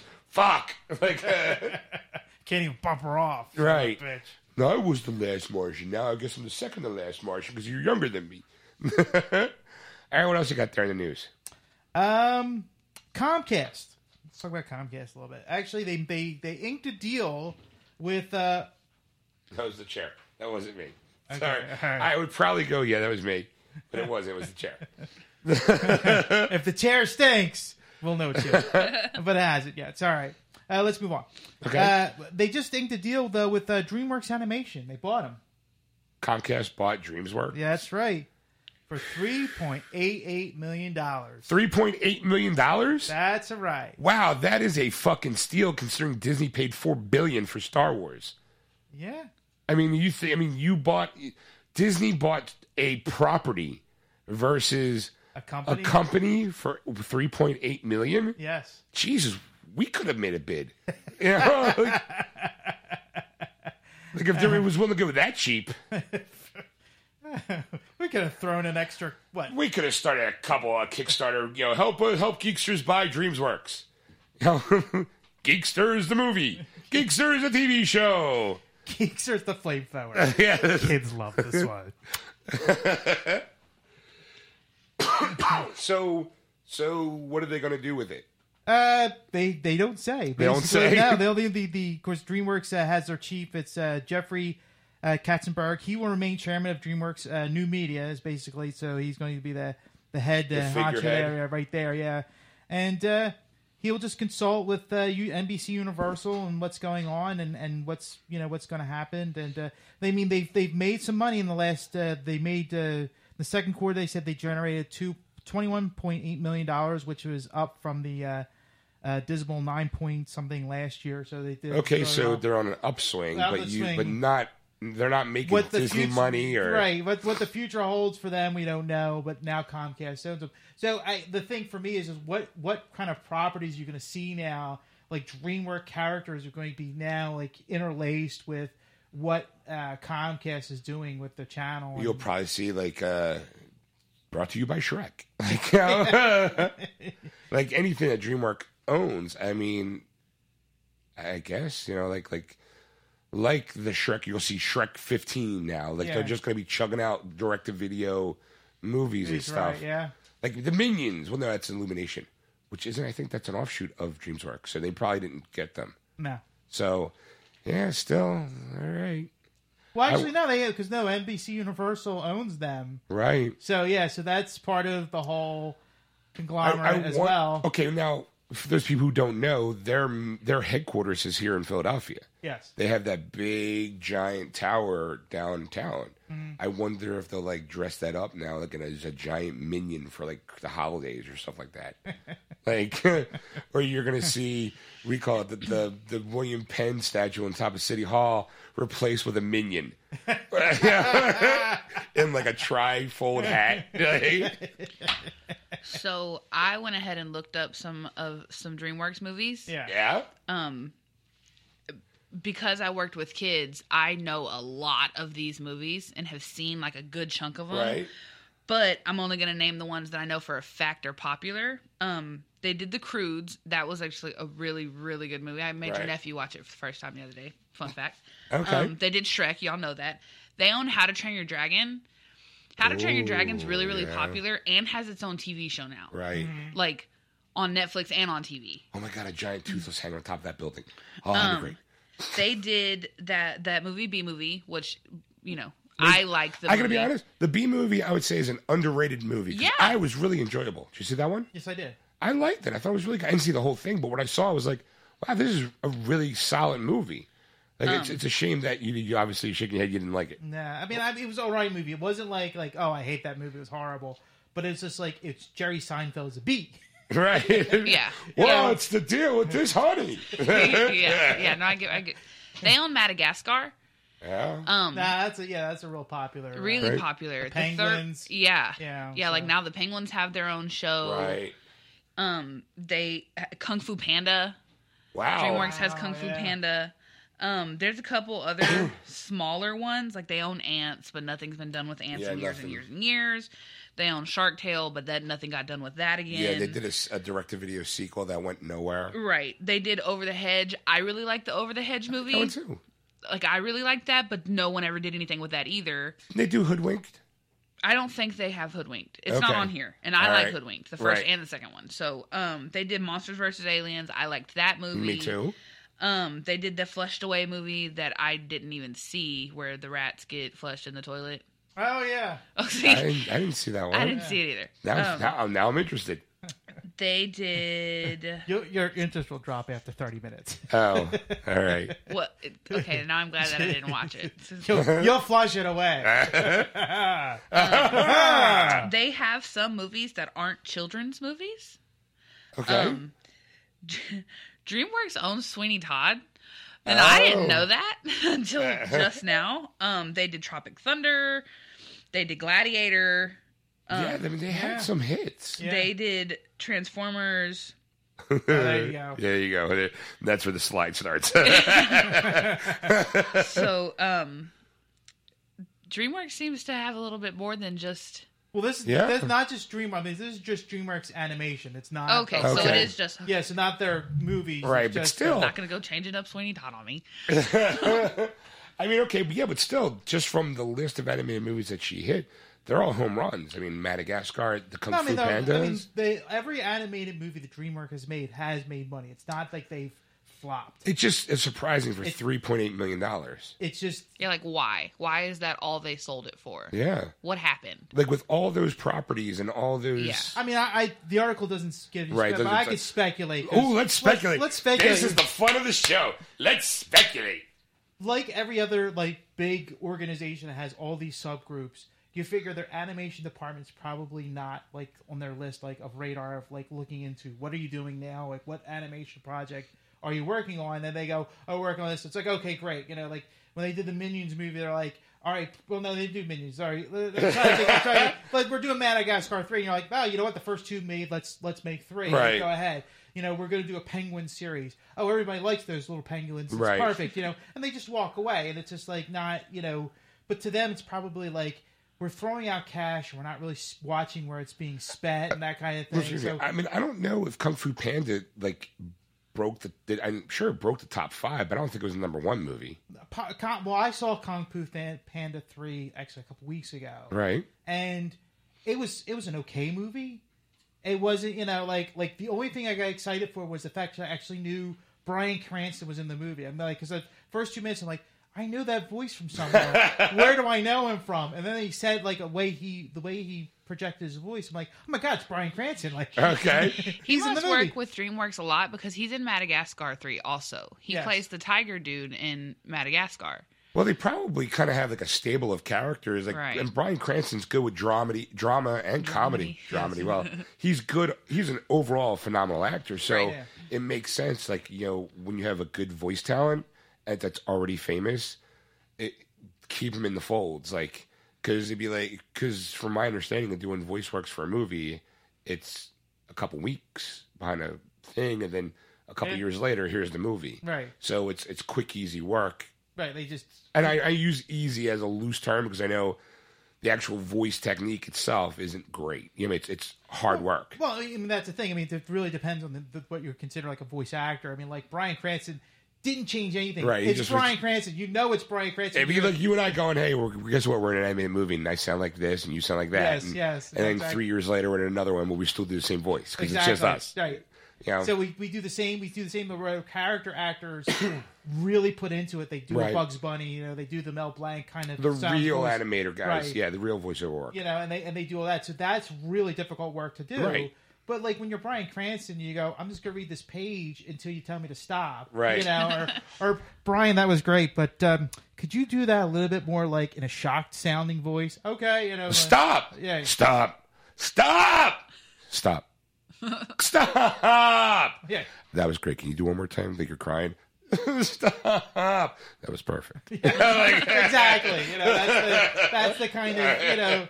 That's the kind of acting that he will do for the. I mean, and I'm saying, you know, like Bryan leading his name into that movie right. gives you. when you more- just say stop, would give us five variations. Stop! Stop! Stop! yeah, Oh, stop! That was perfect. exactly. exactly. That's that's it. that's like you know, and, and I think for, for for especially how low it was for three point eight eight Three point eight million. eight million. Did I say million or billion? You said million. Yeah, you did Is say it- million. I'm sorry, it's billion. It's, Okay. You bastard! So this that- whole time I'm going, boy, these guys got a cheap fucking deal considering you know Disney bought Marvel for four billion dollars, Star Wars for four billion, three point eight billion. Okay, now it makes sense. does make sense. Yeah, now let's Not go so into another confused article. anymore. Way to pop that bubble, Ed.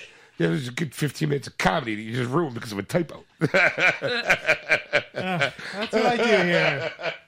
Uh, you haven't know by now, I mistreat things all the time. I don't care. it was a good 15. It was solid. It was great. All right, what else you got? Uh, Doug Liman. He's going to direct a Warner Brothers picture. Who's Doug Liman? I mean, I, I, should I? Yes, you should look him up because there, there actually, really, there's nothing in the article that tells me what he's done, his body of work. Uh, Doug, Liman? Yes. L I M A N? L I M A N. That's it. Okay. He produced the Bourne uh, Identity, Edge of Tomorrow, the Bourne Ultimatum. Uh, Attica is producing the TV show Suits. Um, all right, so he's a producer. Yes, he's going to do the Dark Universe movie. The Dark Universe movie? That's what it says, Dark Universe movie. And if you don't know what that is, I don't know what that is. it is Justice League Dark. Oh. So they couldn't just say Justice League Dark. They had to use Dark. They had, to, they had to draw you in and go, well, what the hell is uh, Dark Universal? And I'm like, oh, okay. What? what? Is it a TV show or is it that animated movie that's coming out? It is going to be. You know, it doesn't say. Because there's the, the next animated movie that's coming out. Well, besides the Batman one, is supposed to be the Justice League Dark. No, actually, this is going to be the live action. Are they doing a TV show or a movie? I'm doing a movie apparently because they don't have a, a, a date yet, but there is two. there's two untitled DC movie release dates: October 5th of 2018 and November 1st of 2019. And I think that's where those dates it's going to land on. See, now this reminds me of the story that um, uh, Guillermo del Toro was interested in doing the Justice League Dark movie, like a live action movie. Yes. and that it it it he mentioned it, and then it kind of faded away. Mm-hmm. And is this tied into that, or is it? Yeah, it is. Actually, you're right. The, the, Del, Del Toro was mentioned in this article that the, he was looking to, to work on it. Of course, it got uh, passed. Uh, they're only talking about rumors now of who's going to play who. Uh, they say Hellboy himself, Ron Perlman, will play the Swamp Thing. I think you'll appreciate that. So, Ron Perlman, Stacy. Um, Because she's a huge fan, apparently. she's a huge fan, which I didn't know until today. Well, Hey, you learn something every day. I swear. all right. Uh, so another we'll- chance to get Rob Perlman behind makeup and not have his actual face on Yes. screen. They have Ian Colin Farrell and Ewan McGregor reporting either uh, uh, either one playing John Constantine. Okay, again, I got a problem with that. Yes. Because the guy on television does a phenomenal job of being Constantine, so much so that they took his character and brought into Arrow for a couple episodes. Mm-hmm. And then they liked him so much that he's going to be the voice of Constantine for the, the, the animated movie. Yes. Why not put him in the fucking film? Sorry. You didn't, but I was, it was getting close. no. you start to use the, f- it's like, oh, I gotta get the shield up. Like, why not just admit that you got a guy who does a great job, and then it's it's it's an ensemble piece. So you don't have to have major stars in an ensemble piece. You got Ron Perlman, who brings enough people to the table because of Hellboy, because of Sons of Anarchy, because of it's Ron fucking Perlman. Like he's established enough as an actor to go. He's in that movie. I'm gonna go see it. Right. I got, you got, got my interest. Right, you got my interest, and then you go, okay, well, if they're going to have Zatanna in it, you probably can get a, a big name star, but you know, but then there's the controversy: are you going to put her in the fishnets, or are you going to put her in a pantsuit? You know, like, Fishnets. Fishnets. What did I say first? No, I'm I'm oh, on yeah. the fishnet team. And so am I. I'm on the fishnet side. Like that's you know, but like the girl who um did Zatanna for the Smallville show, Mm-hmm. great legs, looks great in fishnets. Hire her. Like, Right. you know. So I'm like, okay, well, let's just get. That's where you can work on better actors, but you don't have to have Colin Farrell be Constantine just because it's Colin Farrell. Like, get get, get Keanu Reeves. he That did, would be my first choice. Right, first choice. He did it already in the movie. Why not bring him back? Yeah. You know, Make more sense. I'm um, John Constantine. Like, whoa, I'm like hunting demons. He's too busy with John Wick too, so I, I, I, I he, he can pass on that. Justice League Dark. But they also, uh, that, that uh, Ben Mendelsohn is also going to be, is eyed up for the primary villain of the movie. Okay, That's the only other thing. So, yeah. So, uh, look for it. And, uh, I'm a little uh, annoyed they two would to want three to call years. it Dark Universe. Dark Universe. Like, why not? I mean, because Because it's Warner Brothers. It's fucking Warner Brothers. When are the last since Man of Steel have they made a successful Well, let- let's even go further back than that. I mean, you know, no, like, well, no, I can't because I, really, I really can't put Batman and Robin, and Batman Forever in that lump of Okay. movies because they were just bad because of they were just they were okay movies. They for what we had. Like okay, we had Batman sixty six, and we had the Burton Batman's, and we were like, "Oh my god, this is awesome." Then you had the Joel Schumacher Batman's. You're like, "Oh, we took a deep slide." Yeah. So it's, it's Batman on TV and, and movies is a very um, hilly kind of climb, Right. There's because been there's there's peaks peaks, and valleys. Right. I would say the Burton Batman's is probably at the peak for the the 80s and early 90s. Then it, it's a valley for the next two. You know, some people love it. I would say it's more. It, Batman Forever is kind of the start of the downslope because I really do enjoy that movie. But then Batman and Robin was the the, the bottom of that arc. Yeah. Then you have Batman Begins, was was, was Climb up. which a climb up, kind of like the halfway point, and then Dark Knight was that high point of that arc, and then Dark Knight Rises Went way down. right, c- c- started to break back down. Yeah. Now, you know, you might say it's a deep sp- slope because Batman, Ben's Batman's kind of the more the upswing. yes, Maybe it's kind of like how Star the Star Trek movies, every odd one's a bad movie. yes, It's kind of like how you got to feel about Batman. Eh. But my thing though is, you already know you're making a Justice League movie.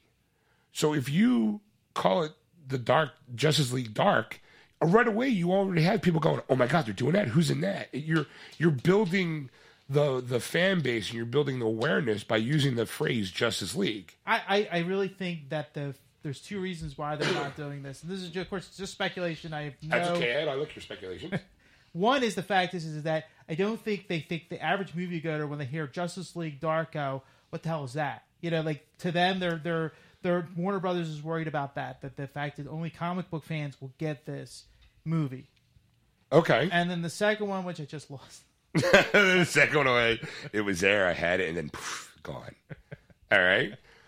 Um, but I get what you're saying. Like the they wanted to treat their audience like they're idiots. Yes. So it's like, well, if we name it Justice League Dark, people are going to be like wondering, well, where's Batman? Where's Wonder Woman? Where's Superman? Exactly. and you're going to have to explain to them, no, no, it's it's this other thing.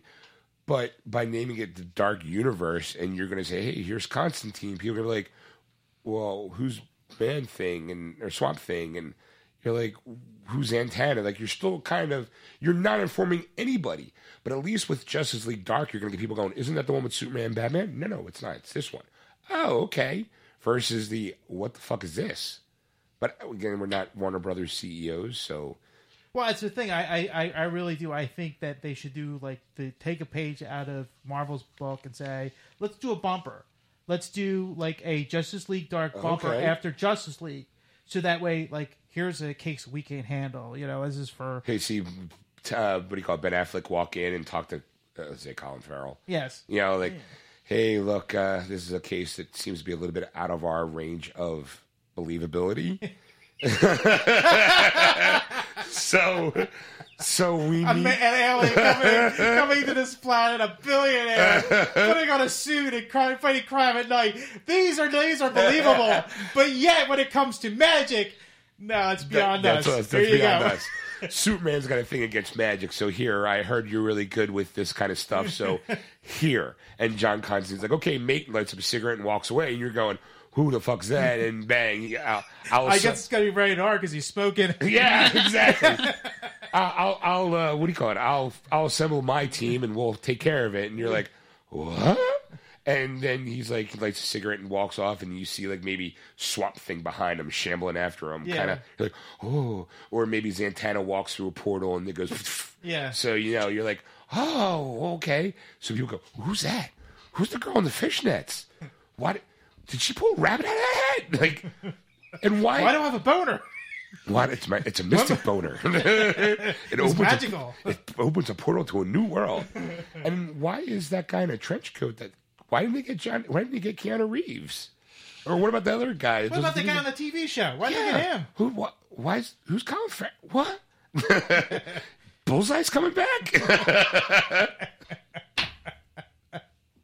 oh, wow. All right, let- let's do one more, and then we'll go One more. one more, and then we'll do more articles for bonus materials for our faithful podcast listeners. It's gotta Well, I got, one. I got, I got three more, but I only want to do one because I Okay. one was you know, thing. But I'll talk about this one. Uh, Bryan Singer teases Late Legion, which is a X Men TV show. Okay. Uh, FS, FXX is doing a show called Legion, Okay. and it's based on the uh, X Men characters, not the primary characters. Not the ones we all know and love. Not the ones you see in the films and you you know want to see. In It's like they're Justice League Dark guys. it's the one no one ever talks about, but everyone seems to have like their favorite character. out Yes. group. All right. And uh, the way the way he presents it is the fact is is that is it going to be a part of the X Men film Uh, series? right away, you got Yeah. it's like Bryan Singer's name attached to it, and someone's got to be. Excuse me, Bryan, is that going to be part of the new universe that you just created? And then the response was, No.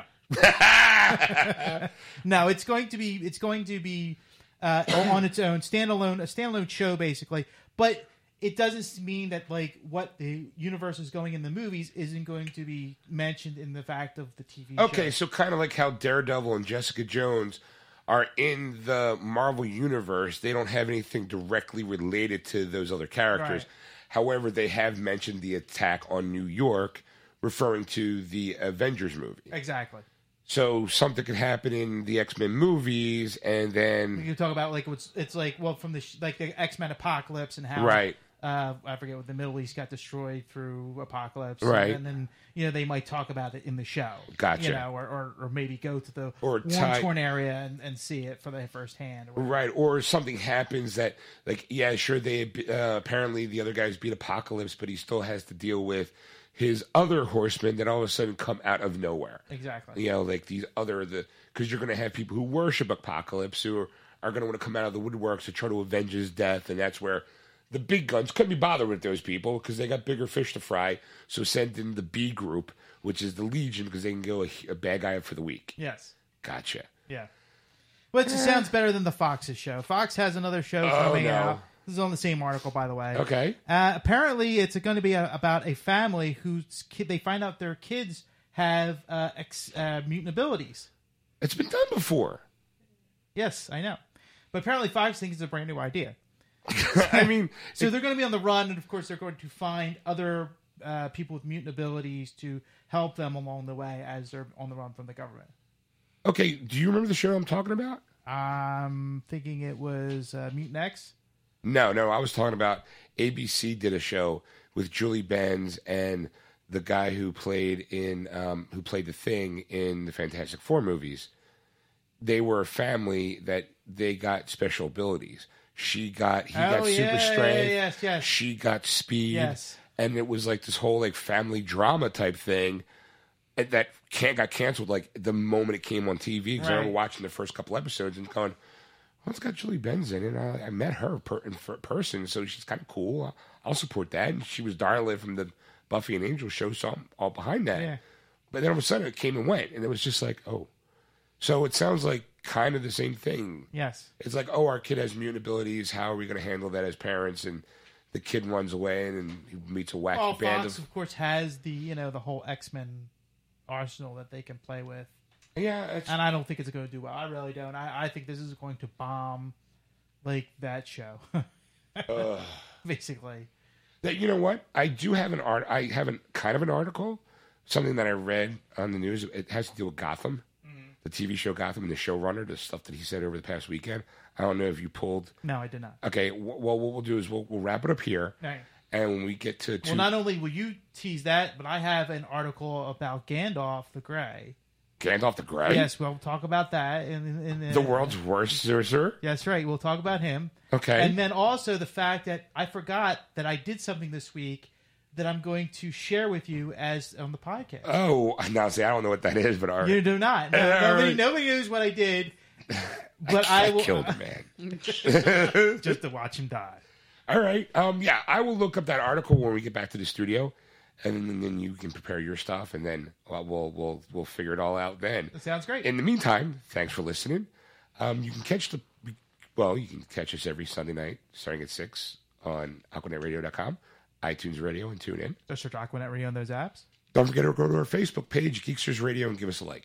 Follow us on Twitter at, at Geeksters. And if those people listening to the live show that want to hear this bonus material stuff that we're talking about, they can either go to the Facebook page, click on the About section, and to find out where to download the podcast, or I can just tell you go to wordswithgeeks.com or iTunes.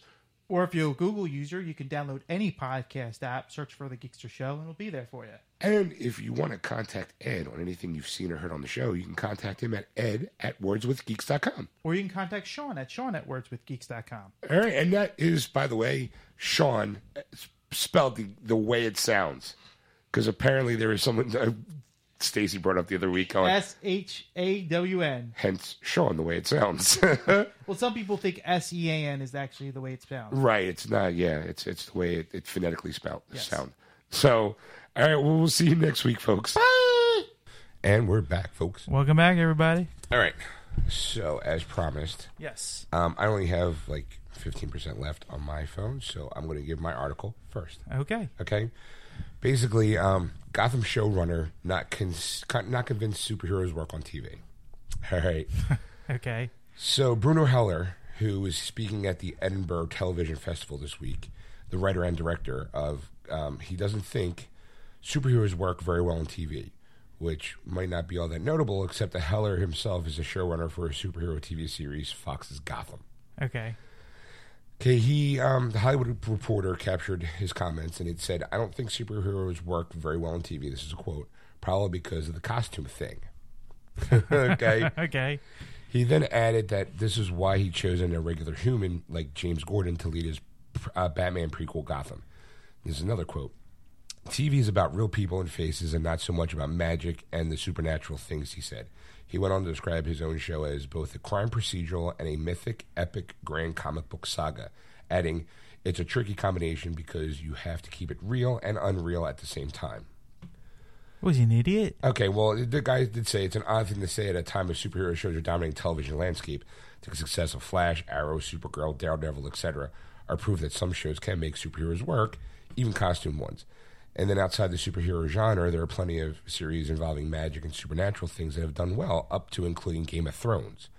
On the other hand, Heller's whole show is about not putting Batman in the Batsuit. He said before that the show ends when Bruce Wayne puts on the cape and cowl. So in that light, maybe his comments make perfect sense. He did explain that Gotham is designed for both hardcore Batman fans and more casual viewers. And this is another quote. The comic book consistency has become so large and visible with the whole Comic Con thing that it's very easy to assume that the audience is purely comic book enthusiasts.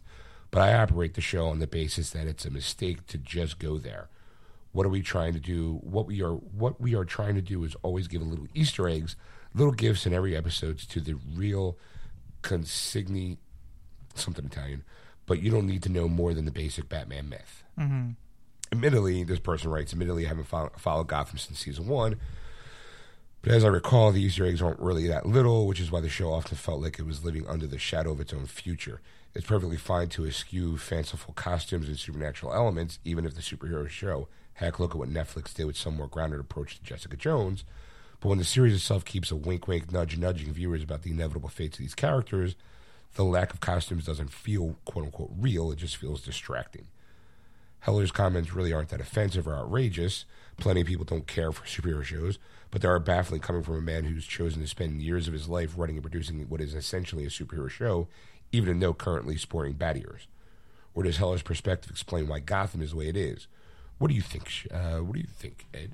I I think it's bullshit. I really do. I think this guy has is delusional and uh, insane, um, uh, to put it lightly. Um, no, because it's just like you, you. Not even what the current what we're doing now with between Arrow, Flash, uh, uh, Legends of Tomorrow, Supergirl. I mean, the the history proves it over and over again. We had the Incredible Hulk in the seventies. We had Wonder Woman in the seventies. We had Superman in the fifties. We had Superboy in the uh, late seventies, early eighties. You had Lois and Clark, Lois and Clark, the Superman Adventures in the '90s. So I mean, it's it's been a constant. Smallville, Supernatural, all those mystical Right. shows. Buffy the Vampire Slayer. Hey, She wasn't in a costume, but it definitely it was in a supernatural world. but I'm I'm just going along, along the basis The of like superheroes? suits, you know, Okay. wearing the suits and all. I mean, it's time and time again been proven that it uh, can be successful If It- if written well, correctly. Yes. Yeah. And that and that's the thing. I mean, you know, granted, now I've I've fallen off the Gotham bandwagon. Same here. You know, because after season one, I did watch the whole season. I was like, I'm going to go the full mile and watch the first season. Now I didn't go back to the second season. I did watch one or two episodes, and I was still was like, uh, it really left bad taste in my mouth. I just couldn't go back to I, it. I tried going back to season two. Like I did watch all of season one. I started watching season two up till, um, like maybe the first three episodes, and then I just was like, you know what, I really don't care right. because it just felt too f- pigeonhole, like shoehorned in. Like, hey, here's Harvey Dent as an adult. You know what happens to him, haha. You know, but it takes away the Mississippi, the, the the story of Bruce and Harvey being best friends, and then the tragedy of Harvey becoming Two Face and how it affects Bruce, you know, Batman, Bruce Wayne. Mm-hmm. So it, you you lose that whole storyline. I mean, if, if they want to, if they wanted to take this as a new history and write it, that's fine. Right. You know, but the thing is, is that what characters are going to be in place of Batman when Batman finally put, dons the cape and cowl? Like, what are we going? What supervillains are we going at that point? But you go, well, I like the Joker, or I like Two Face, or I like, Right. you know, like as you know, a list of characters that they have on the show now, Penguin, you know, uh, uh, The guy who plays Penguin, I love. I think he's, he does a great job, and he was the only real thing to keep me attached to that show. Mm-hmm. The Riddler stuff, the guy playing the Riddler, I think he does a good job too. But I, I haven't seen most of season two, so I think season two is called "The Rise of the Villains." yes, you know, so I don't really see. I didn't see that full arc. I mean, I know. I, I think Fox is in a, was in a weird position when they did Gotham because bef- even before the show aired, Netflix worked a deal with them to say, "Hey, look, we're going to want the show, but if you cancel the show, you owe us like forty million dollars." yeah. So I think I think Fox was in a position to, to do how I don't know how many seasons, but I can't. I don't feel like the show's doing enough in in ratings to actually warrant like a third season or a fourth season. It's like, at what point do you think, if anything, Fox is going to cancel? I, I always feel I- like that I- show's on a chopping block. I, I feel at this point that after this season, this will be the last season of, of, of Gotham. The only Really? reason why is because it's going to compete against Supergirl now on the CW. Uh, okay. And you you know how now we're going with Flash, Arrow, and Legends of Tomorrow, how well they're doing on that station. Right. And they have Supergirl now, and you know to take off the the, the fourth mantle now, the Monday night mantle. So now people are going to go, do I watch Supergirl or do I watch Gotham? Well, at least with Supergirl, it's now in the hands of the CW, and they've done success with these three shows. A and on track record. CBS, and on CBS, it wasn't that bad of a show. Like people watched it. The ratings started Yeah. getting better as the as the season progressed. So now season two being on the CW, kind of goes as a wow factor. Like Yeah. now you're now I'm like I'm more now interested in seeing Supergirl. I missed season one, and I might. Net, it's, on, it's in on Netflix. See. I might Netflix, the what weekend and watch season one, and Right. then watch season two, or I might just catch up on season two and just pick up you know episodes here and there. It- it season is one. still on my list of like as you know, like this is the season where I start buying seasons. Mm-hmm. I haven't had the opportunity to pick up anything recently, Mm-hmm. but I mean, Supergirl de- definitely on my uh, on my radar because I do want to see the season in full again. The Flash, I didn't see most of the, season, the second season. I'm going to pick that up. Same with Arrow, missed most of Arrow too. So like, you're coming up on shows that I watch and I'm going to binge watch. Mm-hmm. So it's kind of like, I, I, I know Gotham season one, and I, at this point maybe season two is now on. I'll probably have to binge watch season two just to see if I still feel that way. Because maybe, maybe because I have to wait a week, I'm just like, yeah, you know, I got something else better to do today. I don't really feel like it. Mm-hmm. I, I don't know. Like, Well, it's like you were you're, you're watching now. You've been binge watching uh, um, once upon a time, Once Upon a Time. My wife's now binge watching last season. Now she watched week to week Right. faithfully, but she goes, you know what? I want to I want to watch it now, binge watch it now through because I know I missed a couple episodes due to commitments that we've Yeah, had that we you know couldn't be there on a you know Sunday night or whatever. So she knows she missed a few episodes. But the thing is, is that she says I feel better watching it, binge watching it through, and then picking up on season the next season. You know, Sunday nights, so that way I'm, I'm all caught up and I remember things because Right. it's like we've gone a whole summer now that you haven't seen the show. Like, not, not only that, but you have the problem with network television is the fact that it's it's 23, 24 episodes, usually 20, 22 to 24 episodes Mm-hmm. on a weekly basis. Like even we're watching season four of Once Upon a Time, and they bring in Elsa and Anna, and Anna's missing, and uh, Anna is missing, and they're trying to find her. And I'm like, I don't give a shit about this this this storyline. Like, I, I know this is the season they bring in Cruella de Vil, Maleficent comes back, and Ursula comes in. Mm. So I'm like, I'm more interested in, in seeing them and seeing how they interact with everybody else. the Elsa Anna thing just kind of it's like, all right, you're just filling time until the winter break, and then you're going to bring in these guys. It seems to be like they do these big arcs, like these twelve episode arcs, twelve episode arcs, because they now realize from from like cable television, people want smaller, condensed storylines that have a beginning, middle, and end. Then take a break and come back and do like a second beginning, middle, and end Right. because it works well with like you know shows like um, Breaking Bad, Sons of Anarchy, um, Walking Dead. So I think they've kind of gotten it down a little bit.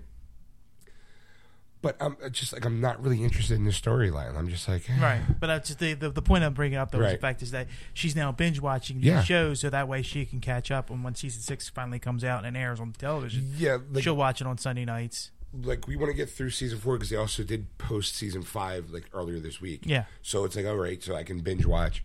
We're gonna try to binge watch all that, and then when it comes back on normal TV, I might DVR it. So because I know she's a huge fan of it, and I do enjoy the show. So it might be something that you know, you know, we kind of get a couple episodes and then binge watch through. Right. You know, just to kind of. But I mean, but for Gotham, I don't know. I just don't. I don't. The guy just either he either doesn't get it or he doesn't have faith in his own ability. Like at this point now, you know what? Fast forward the show like five years. So where he's like a young man and he's now he's working on becoming Batman. Like don't I mean I know that they want to do the super the Smallville thing was like you not have Clark in the suit for ten years in the last episode he's in the suit. That made it worked because he still had his abilities, he still had his powers, and it was still Superman. Mm-hmm. And yeah, you sure you brought in you know he had Lex Luthor, and I thought the it gave a bit a bigger mythology. This is a little kid who's a bit player in a bigger story because of of the Gordon system, Gordon storylines.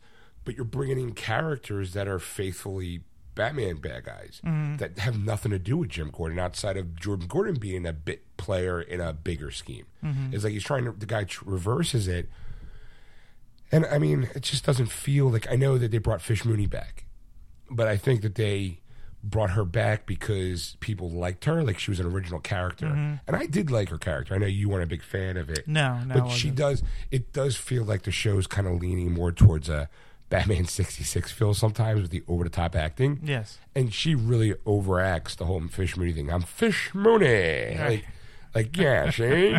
and I kind of enjoy the over the top thing Right. that she's doing. But again, I'm also a fan of Batman '66, so I kind of enjoy the overacting. Yeah. But I, I just don't. I'm like, I, like, like I said in the car, they're making Ivy, Poison Ivy, an adult now. Mm-hmm. When this past season she was a kid, Right. The first season she was a kid. Yeah. right? First and second season. So like she interacted more with Catwoman, with the girl, the girl play, who plays Cat. And I'm like, okay, well, how? Like apparently, according off screen, like behind the scenes, you don't see it. She interacts with something mystical, and it ages her. Mm-hmm. Well, why? Who cares? Like, why do you? Like, I don't, I don't get it. Like, you really. But by the time Batman puts on the game account, I've said it from the beginning, and I'll always say it. He'll be fighting senior citizens. Yeah. Like, I okay, Penguin being older, sure. Riddler maybe being middle aged, fine. Mm-hmm. But if you get Joker, like, okay, you got to keep Catwoman the same because if that's supposed to be like his love, you got to keep him at the same age. You can't have her propel until like become an adult and then have him being a kid because you're going, wait a second here. Yeah. Like, it just seems like you're trying too hard to shoehorn in the Batman mythology without Batman, and it feels very disconnected to me. Like I just never. I'm like, but that's not how it happens. And maybe that's my own fault because I'm a Batman fan and I've seen the animated series, I've seen all the movies, I've read the comic books. So to see these these disconnect of characters being brought brought in, like okay, they brought in Hugo Strange also this past season. Yeah. I, I mean, I mean, I've seen it, but I do see the constant updates. Okay, I can understand Hugo Strange being an old guy, an older guy when Batman becomes Batman. Mm-hmm. But then again, Harvey Dent, Ivy, you know, they didn't bring a Harley Quinn, but I think Gordon's ex keeps showing ha- signs of being like a Harley Quinn kind of character because Right. she's batshit fucking crazy, and she actually let Cat and the little girl playing Ivy live in her place with the two, the three of them felt very Gotham City sirens to me. Yeah, but I, I mean, I, I hope they don't make her Harley Quinn because it just it doesn't fit right. It doesn't really fit right with the whole storyline, and that's the thing. I mean, she was her psych, his psychiatrist, Joker psychiatrist in in Arkham Asylum, so you kind of hope that they'll bring another blonde in to play that uh, part when that time comes. Yeah. But the thing is, is that like I mean, they, they they were talking about that one kid who was the in the first season that they killed off at the end of season one, Right, but then bringing him back as the Joker. Yeah, like he was in season two and they killed him off real quick. Um, and then everyone's like, "Oh my god!" I can't. And I gotta be honest, that one episode, he was phenomenal. I could definitely because he had that. He had it was a little bit of a mix of Heath Ledger and Jack Nicholson, and and it was like he was really good. And when I heard they killed him off, I was like, well, that's kind of a shame because I felt like out of all the characters, it, it was a good fit for that for that Joker or for that for that show. Right. But then I hear in season three they're bringing him back, so I'm now I'm like, how the fuck are they gonna pull that off? Like, Well, no, I thought it was season two that they're bringing. They brought him back. I don't know. I like I said, they- I, they killed him off in season one, the end of season one. no, they didn't. Yeah, it did. Did they? Because in season two, he was him, the blonde. They were all broken out of jail. They were all broken. Well, maybe maybe it was the beginning of season two. They killed him off. Then. yeah, it was. It was really early on. It was Yeah. like like episode three or four of Yeah. season Okay. two. so They that's, were like, that's as far as I got. yeah, they killed him off, and you're just like, I was shocked. I was like, really? Because like I said, he was really good. But then I hear for season three, they're bringing him back. Yeah. That's It's like, okay. yeah. What? What? what? But, all right. Well, so that was my news article. What's yours? Okay. Um, I'm going to use the old fashioned way. I'm going to use paper Okay. Well, that's that's good because because I have plenty of percentage on this. all right. Um, actually, Ian McKellen uh, sat down with um, the Daily Mail, which is a newspaper, and he talked about a uh, somebody offered him 1.5 million dollars to officiate a wedding as Gandalf. and he said, "I shall pass." Yes, he said he turned it down, and if, if the, uh, the the the wedding couple that was doing apparently was a big Lord of the Rings fan, but it was a former president and founder of Napster, Sean Parker, that uh, was married. Apparently, he's a big Lord of the Rings fan. so Okay. he wanted. He would thought it'd be great if he had Gandalf officiate the wedding, Right. And they had it apparently in the redwood forest, so it was a It was know a grand. Yeah. Yeah. Okay, I get it. Um, problem though, I don't think Ian McKellen is a registered. I don't think he can perform the ceremony. I mean, if he was part of like the the light, the Universal Life Church, I mean, like I could go online right now and for a small fee and probably take Yeah, a I'm sure, I know. could officiate weddings if I wanted to. yeah. and I'm sure if Ian McKellen wanted to, he could do that for the special occasion. Yes. But I really, come on, like you can you can get. I'm sure, like okay, you can't get Ian McKellen, but why not get somebody else to do it? Um, I'm, I'm sure he did. They they don't say if they Right, got no reply follow-up. follow up on this, but apparently that's that's what Ian McKellen's telling this this newspaper is the fact that he was offered all this kind of money from him from uh, Dan. Uh, Sean Parker, sorry. Uh, the, uh, I can't this- believe Sean Parker's back in the news because I thought Napster was completely done and over with, and this guy, you know, Yeah, but he ran he ran Facebook for a while. he did. Yeah, Okay, huh? you didn't know that? No, I didn't. Oh, okay. I'll have to watch Social Network again. He was in it. He was Yeah. really. Mhm. Huh. Oh, that's right. There you go. He was playing Click. by Justin Timberlake. yes. Yeah. Bing! Oh, I saw the light bulb go on there. Yeah, that's right. Yeah, yeah. Yes, there you go. Okay. All Yes. right. So yeah, so uh, yeah, so uh, wow. I just- I, I mean, out of all the characters, like I'd be like, let's get Frodo. Well, let's get let's, get the let's get the what was it, Elrond, uh, the elf. Uh, he, I would like, get Sean Bean to come and do it. Like you know, like and they kill him at the end. or uh, get you know what's his face who played Aragorn. You know, get those guys. Yeah, uh, Like, Aragorn. That's dude, you're a king. You can marry us. Like Yeah. you know. I- you know I don't know. I don't know if I could do a theme wedding. I mean, I did at one point like get married on like a Halloween, and then like a year later do like this big costume ball kind of thing. yeah. But I mean, it's like, hey, babe, you want to get married by Batman? And she's just gonna be like, yes. Like, uh, okay, we'll have to find somebody to do, you know, dress up as Batman for us. like, you know, no. If it's not Affleck, you don't want it. Wow, Wow. what Affleck? I mean, I was thinking like out of all the Batmans. saying that because they needed that guy to play him. So I was I mean, if you could get married by any of the, of the Batmans, who would you want it to be?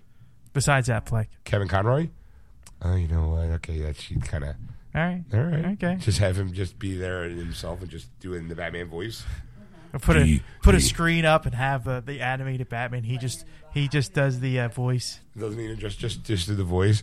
Do you take? Are you the knight? Are you justice? Better yet, can Mark Hamill do it, and can he do his Joker voice the whole time? Because that's really bad. Joker voice. That'd be great. Be awesome. do you promise to be her as Harley? you know? And do you promise to be her Joker?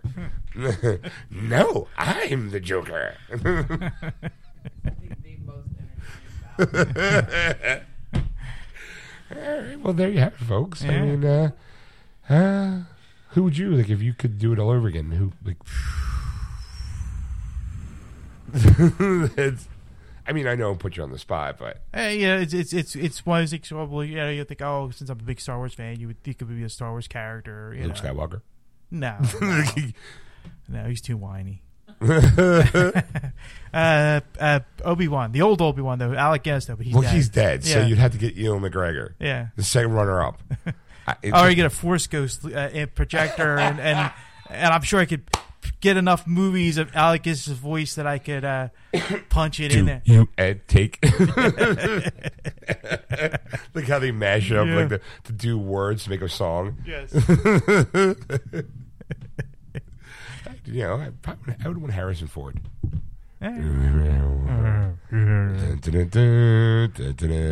you take Stacey to be your level? I do. And you're just like looking like, and you're just wait, wait, wait, and then he stops. And you go, "Is this where I say I do?" like, I'm not sure I can't understand a word you're saying. Yeah. Actually, I probably want Kevin Smith because he he does officiate weddings. Cause he Does is a- he? yeah, he is. He is married people like live and on the show, or it would definitely be like a dude. Can, the only problem is though, I, I would have to tell him that we he couldn't do what he normally does. He normally does he because he.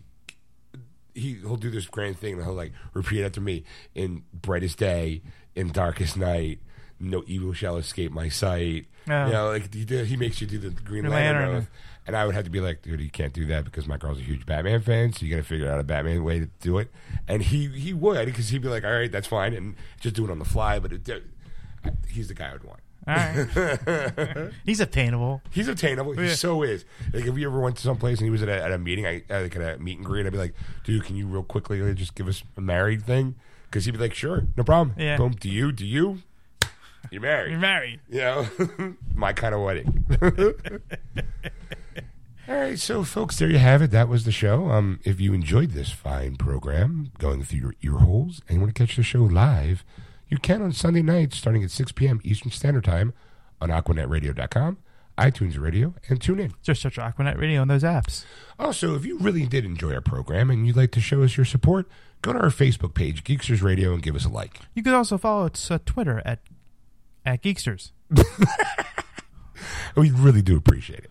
And as always, if you want to contact Ed on anything you've seen or heard on the show, you can contact him at, at him at ed at wordswithgeeks.com. Or you can contact Shawn at Shawn at wordswithgeeks.com. That's S H A W N, Shawn. we'll see you next week, folks. That was wonderful. Bravo! I loved that. Oh, it was great. Well, it was pretty good. Well, it wasn't bad. Well, there were parts of it that weren't very good, It though. could have been a lot better. I didn't really like it. It was pretty terrible. It was bad. It was awful. It was terrible. Get terrible. him away! Hey, boo! Boo!